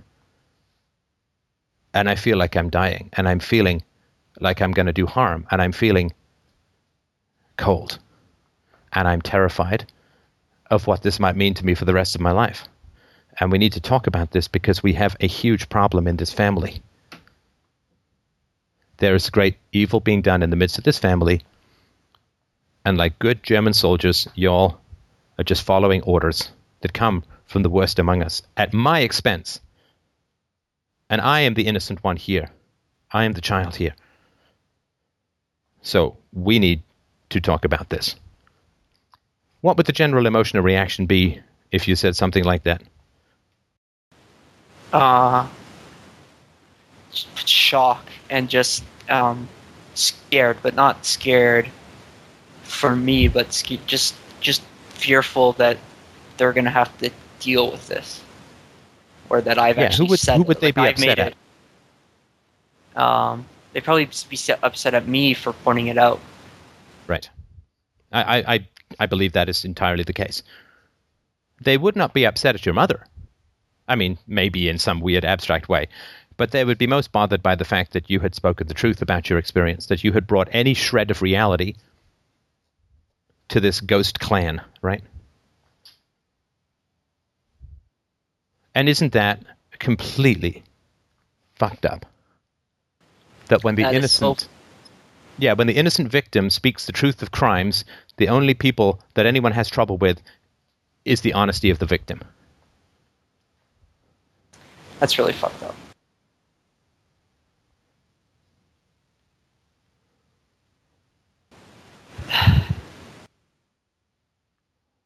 And I'm I guarantee you you knew all of this as a child. Yeah, I yeah, I, I I don't know if it was conscious, but definitely a like almost instinctual. Yeah, like I knew course. not to bring up certain things. Yeah. Yeah. And if you had brought it to a teacher and if you had brought it to some other authority figure, well, I mean, who would have won there, right? Right. Not me. Yeah, bullies run the world. Still. but I just I'm feeling I'm feeling all sad now. Um, but I, I, I- just want to I guess I don't know, I guess I'm changing the subject. Um, I, I just wanted to mention mention the positives of you know you know I have felt a lot of this pain before, and um, you know it, it's a tragedy, but um, just a lot of good that that's come out of it because because what I know avoidable sociopathy, but what well I've had these I, I think I've had these traits through childhood. Um, in my teen years, Mm, no, I've no, no, no, no, no, no. I'm sorry. I got to stop you right there. no, You didn't have these traits. You don't think so? Why? I don't. I don't Well, quite. Like I, Do- I get what what color are your eyes? blue. Blue. All right. So you had blue eyes as a child, right? You you have them now. Right. And nobody inflicted blue eyes on you. You weren't punished and tortured into having blue eyes, were you? That's just what is. Do you see the difference? I have Yeah. a birthmark. I have a birthmark. I have a little brown spot on my ankle. I have a birthmark. I was born with that. That was not inflicted upon me. But if I'd been stabbed as a child, I would have to understand the difference between my stab wound and my birthmark. Do you understand? One is a scar inflicted by others that is not innate to me. The other is genetics and is innate to me. It was nobody's fault. It's nobody's fault that I had blue eyes or a birthmark on my ankle. But if I were stabbed as a child, it would be somebody's fault that I had a scar. And the scar would actually be owned by the person who stabbed me. It would not be my scar, it would be the scar created by somebody who attacked me. It would not be me, it would not be innate, and I would really need to differentiate between the automatic and the unchosen and the inflicted. You did not So have then- these traits. These traits were inflicted upon you through unbelievable abuse and neglect. These traits were inflicted upon you like a stab wound, like a broken bone, like a mashed finger in a vice, like a ball cut off with scissors. These traits were inflicted upon you by the monstrous selfishness of your mother, by the cruelty, by the randomness, by the abuse, by the abandonment of your father, by the indifference of your extended family, by the cowardice of your entire fucking society.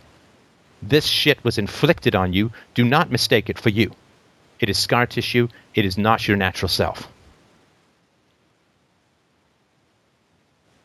you know, I I really appreciate you saying that, um, and I I agree with that for sure. I do agree with that. Um, my only way, my the only reason I, I mentioned that before is just, I guess I'm trying to understand. I don't know why. I, I'm trying to understand sociopathy, right?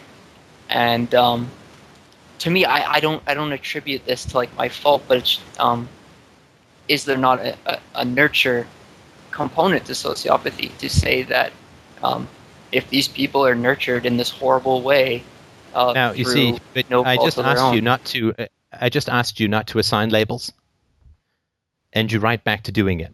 And and I'm like I'm not trying to criticize you. I'm just pointing it out, right? I'm really not. Okay, so And and the right so because th- you put this a- sociopathy label on, right? okay, First of all, I mean, you, me, not competent, right? Takes a trained professional. right. Secondly, I have read, I was initially skeptical of this, but I have read uh, that somebody, uh, I think it's the woman who wrote The Sociopath Next Door, and she said, if you're really worried about being a sociopath, you're probably not. If it is, if it is of concern But I, I about being a sociopath to you, I, tr- I truly believe, and maybe I'm completely wrong here, but I, I truly believe that the only reason um, that I'm not that way, the, the only reason that I that I have a, a sense of empathy and conscious and, and a sense of a conscience right now um, is because of philosophy. Um, I Yes. truly believe, Yes. I truly believe that if I was just to left a- a- and I went unchecked and I didn't do do any work or anything, you know, I would be, I would have a, a lot of horrible negative traits that I I don't necessarily have now. Yeah, I mean, so the the part five around UPB and so on probably had some resonance for you in that area, right? Yeah, like Um, i- if Yeah, go ahead. I was just gonna say, like when when you apply um, UPB to your life, um, there's some great things that happen when you're when you're honest and open with people. Um, there's really great things that happen, and that's not. It was never me saying, you know, oh, I want to go out and learn emotions and and have empathy and sympathy. I, I never wanted that. I never like thought to go out and get that really, but um, if you can under if you understand the intellectual side of UPB and how you know it's a preferable way to behave, and then you start behaving that way, um, you get these people that that uh, are better than most, and you can actually, uh, with being honest and open with them, start to create uh, some sort of a friendship and have feelings and have a sense of empathy. And like I, I have a lot of empathy right now, and I totally have a conscience. Like I'm completely uh, certain of that. Right. Um, Yeah. Now, so just just to back up what you're saying, so one of the sort of real characteristics of um, these kinds of disorders is self-contradictory speech with no knowledge of the contradiction, as I sort of mentioned in the series, right? So a guy who says, who was asked, uh, "Did you do anything violent?" He said, "No, no, I never. I've never done anything violent. Oh, I mean, I killed one guy, but I've never done anything violent." Right. So there, there's complete contradiction, but no consciousness of the contradiction, and UPB messes with that static, right? Because UPB says you got to be consistent. exactly. And so consistency is a way of knitting together the shattered fragments of the alter egos that are sprayed out from the hammer blows of repeated early child abuse. It's a way of knitting back together the statue that was broken, reforging the sword that was broken. Elendil? I can't remember what its name was. Oh dear, geeky reference. Anyway, but philosophy is a way of, of universalizing, which really should happen at the emotional level. Empathy should happen through an emotional experience. But as I argue in the in the show, this is uh, the, the the fascists that surround you, part five. You can do a software rendering, if not a hardware rendering, of empathy through philosophy, because philosophy universalizes, and through universalization, we learn to be consistent and to learn to be consistent is also to recognize that other people have feelings and at least most other people have feelings like we do and so on. So i think that's that's a valuable point. But let me let me ask you one other thing. And i look i really appreciate this. This is very tough stuff to talk about. And i uh, you know i hugely appreciate you bringing this stuff up. And i i'm trying not to uh, be too emotional here. I feel very very strongly very strongly uh, shock horror my goosebumps skin crawling about your experience. And i the reason i'm not going into that is that I, I want to make sure that, that you have the capacity to feel that rather than provoke the feelings in me. But they're there. I'm telling you. I mean, it's it's. Uh, I mean, it, it, it's absolutely beyond appalling what happened to you. Do you have any siblings? Uh, no, I, I was an only child. Um, I had a, I had I had a half um, brother when I was uh, about six. My mother remarried, and when I was about 16, 15 or 16, they had um, my half brother, and then I was uh, thrown out of the house uh, shortly after he was born. So I I, I ne- I'd never had a relationship with him or anything like that. And why be thrown out of the house? Um, well, it was the um, the devil. He had an influence on my life, apparently. And, Oh, was your mother is uh, your mother Christian too? Oh, he hardcore Baptist. And uh, Ah, yeah, he was working all of his evil deeds in my life. So, um, you know, she just dropped off a couple duffel bags at school and said, uh, "Don't come home." Holy fucking shit! Yeah. Holy holy fucking shit! Jesus Christ on a stick. That's unholy. That's unholy. Yeah. it was pretty rough. It was pretty What did your um, stepfather uh, think of you? Uh, my father? I don't. I don't really know. No, know. your stepfather. Oh, my stepfather. Um, he was. Uh, we were friendly. Bef- we were friendly before uh, he married my mom. Uh, like we would play video games or hang out. Like he was. He was pretty decent. Um, once they got married, there was a lot of friction. Um, when he started to fill, try and fill the role of a father, which I didn't necessarily want. Um, it was more of just, you know, you were my friend before. I just, you know, you're my mom's husband, but you're my friend now. Like, don't I don't need you to step into that. Well, I don't. At the time, I didn't want him to step in that parental. role. I just, uh, what I thought is I wanted to just, you know, hang out. We're buddies, but he, as he kind of took on the role of like just as the same as my mother, so punishing and doing stuff like that, and it's like, whoa, whoa, whoa, buddy, like, what are you doing? So not great, but it wasn't as horrible as with my mother. Well, except that he married your mother, and he also didn't say to her, "Are you fucking crazy? You don't throw your 16 year out on the street with no warning, duffel bags, and like, no, I'm gonna go pick yeah, him up. no, You crazy bitch." yeah, exactly. So your view of men must be not stellar. That women rule and men conform, and right? Yeah, I try to push away from that though, as much as I can. Like, I don't want to be skewed in that way. You know what I mean? But there, What did you do with these duffel bags and this this unbelievable situation? Um, well, for a bit, um, I just like random, uh, like friends' houses. I'd stay on their couch or whatever for you know a week here, a week there, until pretty much their parents got sick of me. Um, and uh, then uh, I went to um, my aunt. My aunt lived in the in the same city as me. I, I stayed after you know maybe three months of just friends. I stayed at her house for maybe about four or five months, uh, which I paid rent the whole time, and uh, then I was thrown out of there too uh, because I was using drugs, and uh, then I uh, started living with uh, another friend and, and paying rent there.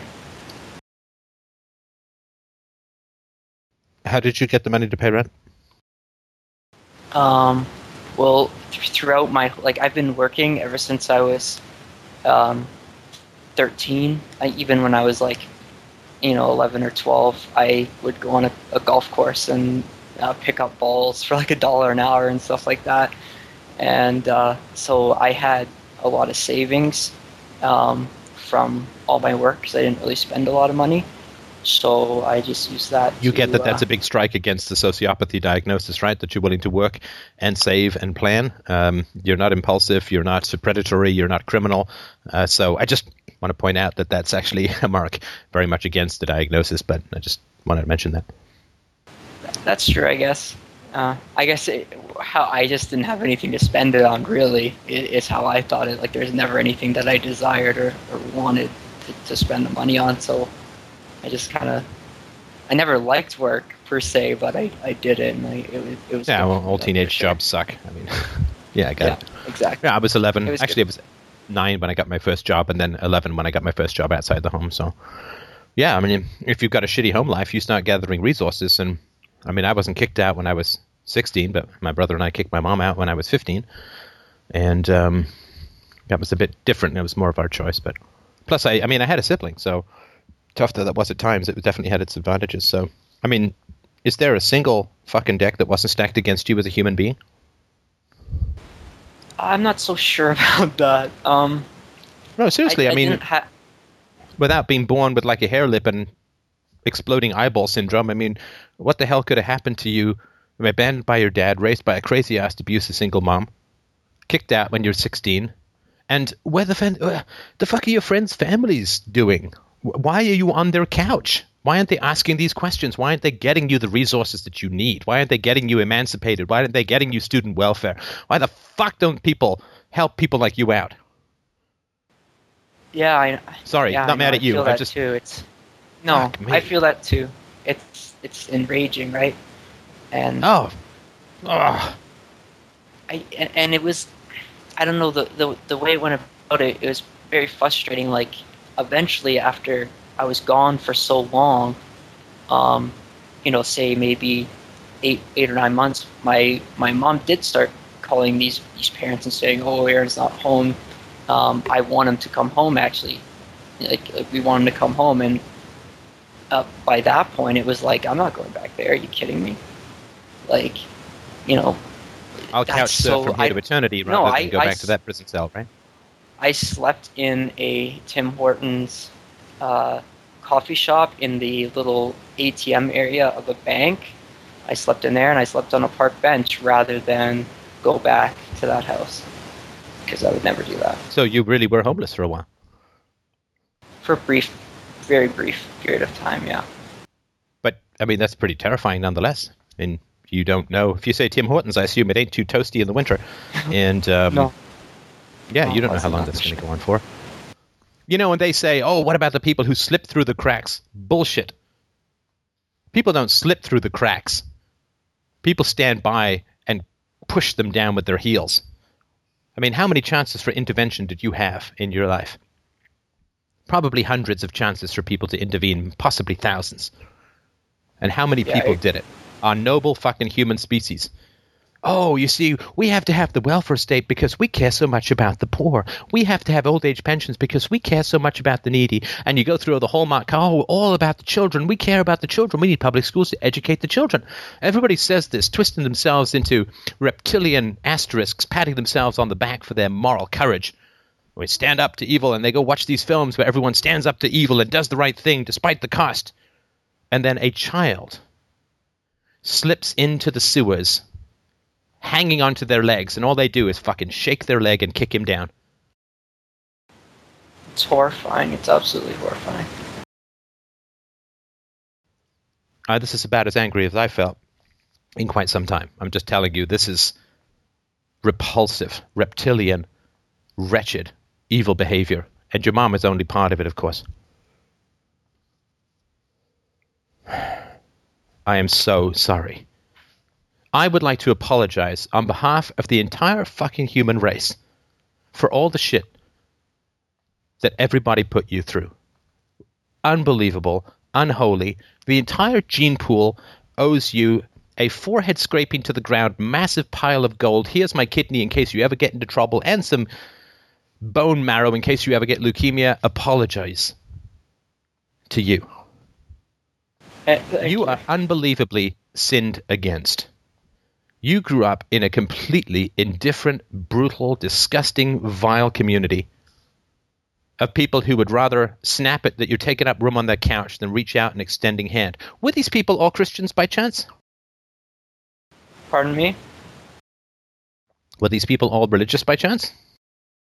Uh, to I, I don't know to, to varying degrees. I'm sure. Like it, most of my fr- I hated religion, so most of my friends weren't religious, but their their parents would be the the Christians that um you know oh you know we go to church a few times a year and we believe in God kind of. Whatever you do to the least among me, so do you also do to me.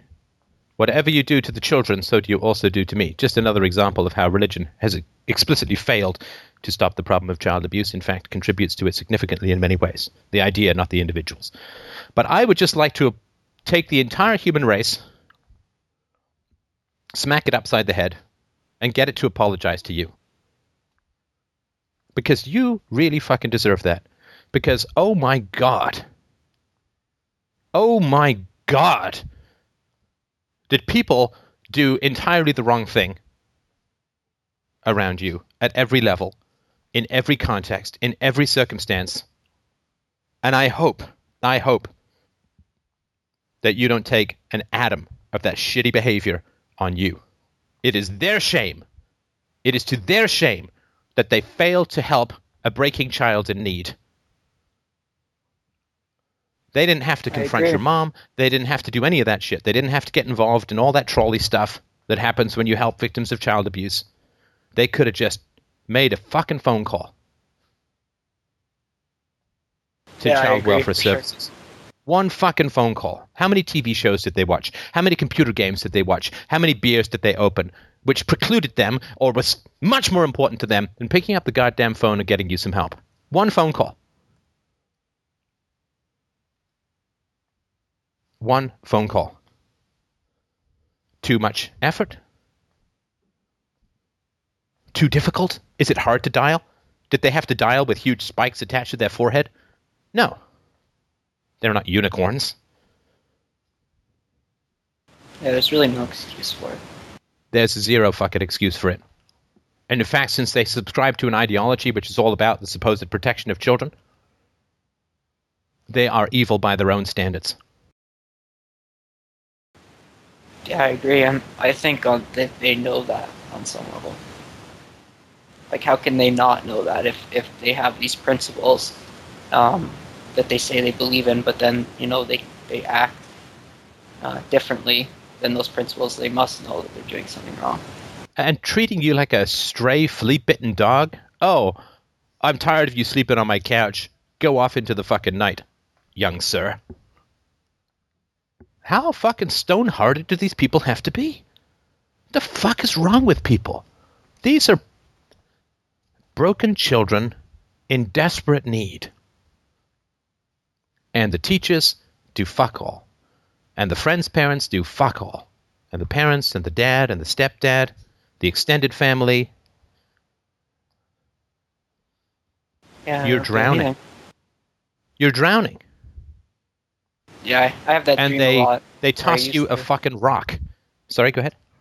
Oh, I just, I always have, I always used to, uh, when I was a kid, I always had that dream over and over again of um, drowning or just not being able to move. Like I'm moving as fast as I can, but it's only moving really, really slow, and I can't get anywhere. Right. It's And did you? Was there anyone, was there anyone else in the dream? Anyone on the shore? Anyone around? uh, it, no, it's always just by myself, or or Right. actually, and sometimes people just passing by, not doing anything. Right. And you get that this was uh, very accurate. You were drowning, Right, exactly. and people were walking by. And and the, this, the the most awful thing is that they're actually lifeguards who were walking by. And in fact, saving a child from drowning is a lot harder than making a phone call. yeah. but I I want to apologize for for everyone. I want to apologize for everyone. You'll never get an apology from these stone-hearted golems, but I I really you deserve a huge fucking apology from the entire gene pool of the species. And from everyone who ever came in contact with you, who appear to have the conscience of a fucking ashtray. I don't think the label really should be applied to you. Social label. Yeah, I, I guess so. I, I guess so. I mean, you took Maybe care of yourself. They didn't. Yeah. That's true. You learn So very early I'm- not to rely on people. I'm sorry. I just said, you, well, you have to learn very early to rely on people, or, or not rely on people and rely on yourself. If I'm not going to take care of me, then no one else will. So Right. Now, how it is. I mean, I hope, I hope that you understand that this is not the entire world. to be honest, it's a depressingly fucking large percentage of the world, but it's not the whole world. I mean, I'm actually su- surprisingly op- optimistic about the world. I, I think that it, it can it has the potential to be a really really amazing place. So I agree. I don't take that as I don't take that as that's how everyone is for sure. I've met yeah, I mean, if you look at the if you look at the night sky, you can either look at the dark or the stars, and I think virtue is about as common in the world as sky, stars are in a polluted sky, but they're there. And that's what we guide ourselves by. And we find the good people in this world, the people who've got a conscience, the people who feel, the people who have empathy, and we hold them to us with all the security that comes from genuine emotional visibility to other people. And I am unbelievably sorry. I, I, I mean, what I see is this is going to sound ridiculous, and I apologize, but man, if you'd been my son, just imagine just imagine how different your life would be. Imagine that you would not have had anxiety, that you would not have had fear, that you would have negotiated, that you would have been loved, that you would have been treasured, that you would have been played with, that you would have been cared for, that you would have felt secure. Yeah, it's it's All of almost, the things that you needed to learn, all of the things that you needed to learn would have been effortlessly passed down. And this struggle to become human, to retain humanity, would be something that would be incomprehensible to you. You would never have been threatened, never have been yelled at, never have been hit, never have been frightened, never have been bullied, never have been punished. But everything is sweet reason, peace, love, and negotiation. That's what you deserve. That's what every child deserves. And if you can get a sense of exactly how much was stripped from you, exactly how much was robbed from you, exactly how cold, monstrous, and indifferent your entire community was to your fate, and how that shit is all going to pass away. That is all going to pass away. The society that is, is mere Roman ruins to tomorrow. This is all passing away. The world is waking up to the humanity of children. Children are more people than people. We are getting there. We are working on that. There's tons of people working in this particular movement. I'm just one of many, many, many people, and I'm certainly not the most important, but I'm working it with everything I've got. This is changing. This is changing. I really genuinely believe that you should take a medal approximately the size of Alpha Centauri and pin it to your chest as being part of breaking this cycle, of turning these child sacrifice amphitheaters into mere ruins for tourists to pose with photos. I went to Aztec ruins where they used to play some weird ball game and slaughter their children, and people walk around holding their children's hands, tossing them up and down, and laughing in a place where children used to have their living hearts pulled out of their chest. Oh, And it is mere it's a mere ancient story now. And this is where we're going as a society. That the horrors that you experience, for which I am so sorry, I am so sorry. My God, what an unbelievable, lonely, chilled existence you had. A bare scrabble for the merest atoms of sustenance to get you over the next hump of the next day of days that seem to go on forever with no break, no hope, no change. I am so sorry. You didn't even have a companion. You didn't have a sibling. Uh, your friends wouldn't talk about it. Your friends' parents wouldn't talk about it. Your fucking family wouldn't talk about it. Just your dad vanished. Your stepdad wouldn't talk about it. Nobody helped you the fact that you've come out with any sense of self empathy, the fact that you've come out with any sense of optimism is really, really noble. And this is a fire under the rocket of the future. This dissolves the prisons of the present into the ancient ruins of the past. And it can happen like that. It can be like throwing acid on a building. It melts into history like that. It only takes the willpower of one generation to change all of this. And you're doing it, I believe. That is incredibly admirable, but I am so sorry for everything that you went through. That is just unholy. I really, I'm so sorry.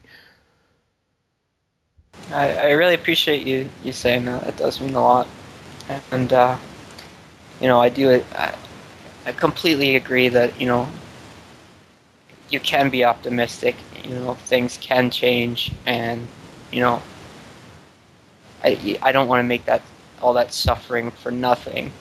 I, I you know it's just good to know that you can you can do something to make the world a better place and, and to change things, and, and that gives that gives me a lot of hope and uh, that's why I like uh, Freedomain Radio so much, and all the other philosophy that I uh, read about. Is there anything else you wanted to mention uh, uh, uh, just before we we end the show? I don't want to make sure that I, I never want to get the last word for listener calls. Uh, and no, I think I think that is uh, I think that's pretty good.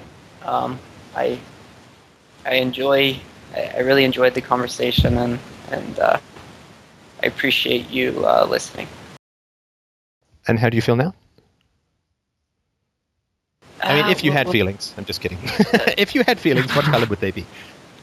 What type Oh, of unicorn are you currently experiencing in your chest? I'm just kidding. So, just- what what do you feel now? Well, for that whole conversation, it was a lot of sadness and some tears, to be honest. Uh, just over the great loss, um, you know, that I experienced. But Um, I don't, it's okay. I feel I- okay. it, it's I'm I'm okay with it. It's okay. It's hard to. I feel like I'm fogging up, but like maybe I am, but it's just it happened. You know, it sucked, and you know what else can I do but move forward? I guess that's what I can say. I don't really know what to say. Well, uh, I'll tell you. Sorry, just after saying I won't get the last word. So sorry. How annoying. I'm going to take the last word, and uh, but it's it's really about you. So, you know, when I'm talking to to someone about these kinds of issues, I am very strongly trying to figure out what they're feeling, but I also have to stay in touch with what I'm feeling. That's the, the juggle act, right? Because my feelings shouldn't eclipse the other person's feelings, but if I don't focus on my own feelings, I'm not getting a true experience of the uh, a true and valuable experience of the interaction. And of course, I'm no diagnostician, so I'm this may be worth nothing. It probably is worth nothing, but I will tell you that I got no sense of grandiosity from you. I got no sense of manipulation from you. I got no sense of cruelty from you. And so for, for my money, you're not a sociopath. Because you didn't first of all, you're in this conversation at all. And sociopaths do not like to talk about their childhood, as far as I understand it. You did not manipulate this conversation. You stayed true to your feelings in the conversation. You were honest in the conversation. I got no sense of dissembling or avoidance or manipulation. So, no sense of grandiosity, um, no sense of impulsivity. Even in a difficult conversation, you were able to stay in the conversation and stay present in the conversation. So, I am. This means nothing, clearly, but if I had to put money on it, I'd put money on the not so much with the sociopathy thing. And you have um, damn good reason, as somebody in the chat room is saying. You are not a psychopath. You are just pissed off for damn good reasons. And um, you sound you sound like a great friend.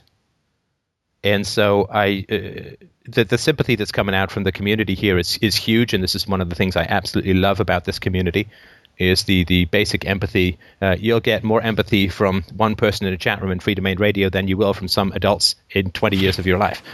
And so um, I just wanted to point out that I, I have pretty good instincts with these things. That means nothing. I understand. I have pretty good instincts with these things. And when I'm in the presence of somebody dangerous, I feel alarmed. Right. And I, I- I felt no sense of danger from you, and no sense of manipulation, no sense of grandiosity, no sense of impulsivity, uh, no sense of manipulation. And I'm, I'm just telling you that as my honest experience, which does not appear to support the thesis of sociopathy. But, you know, the, the last thing, of course, I'll say is uh, you, I mean, please, please, if you can find a good therapist, particularly I think the internal family systems therapy is very important. I mean, you've imbibed a lot of poison through your mom, and that's going to set up residence and and uh, in your head. So if you can get a good uh, therapist uh, to to work on this, uh, if you don't have any money, and of course, you know, when you start with this kind of stuff, it's really problematic. Um, let me know, and maybe we can do a, a whip around on the Freedomain Radio board and raise some some money to get you to a therapist. Uh, I would certainly contribute to that, and and uh, you know, because I think that would be re- hugely helpful. And I just really wanted to tell you how much I admire uh, everything that you're doing to to bring about the change that is so necessary. Thank you very much for that. That's those are very kind words. I appreciate that. All right.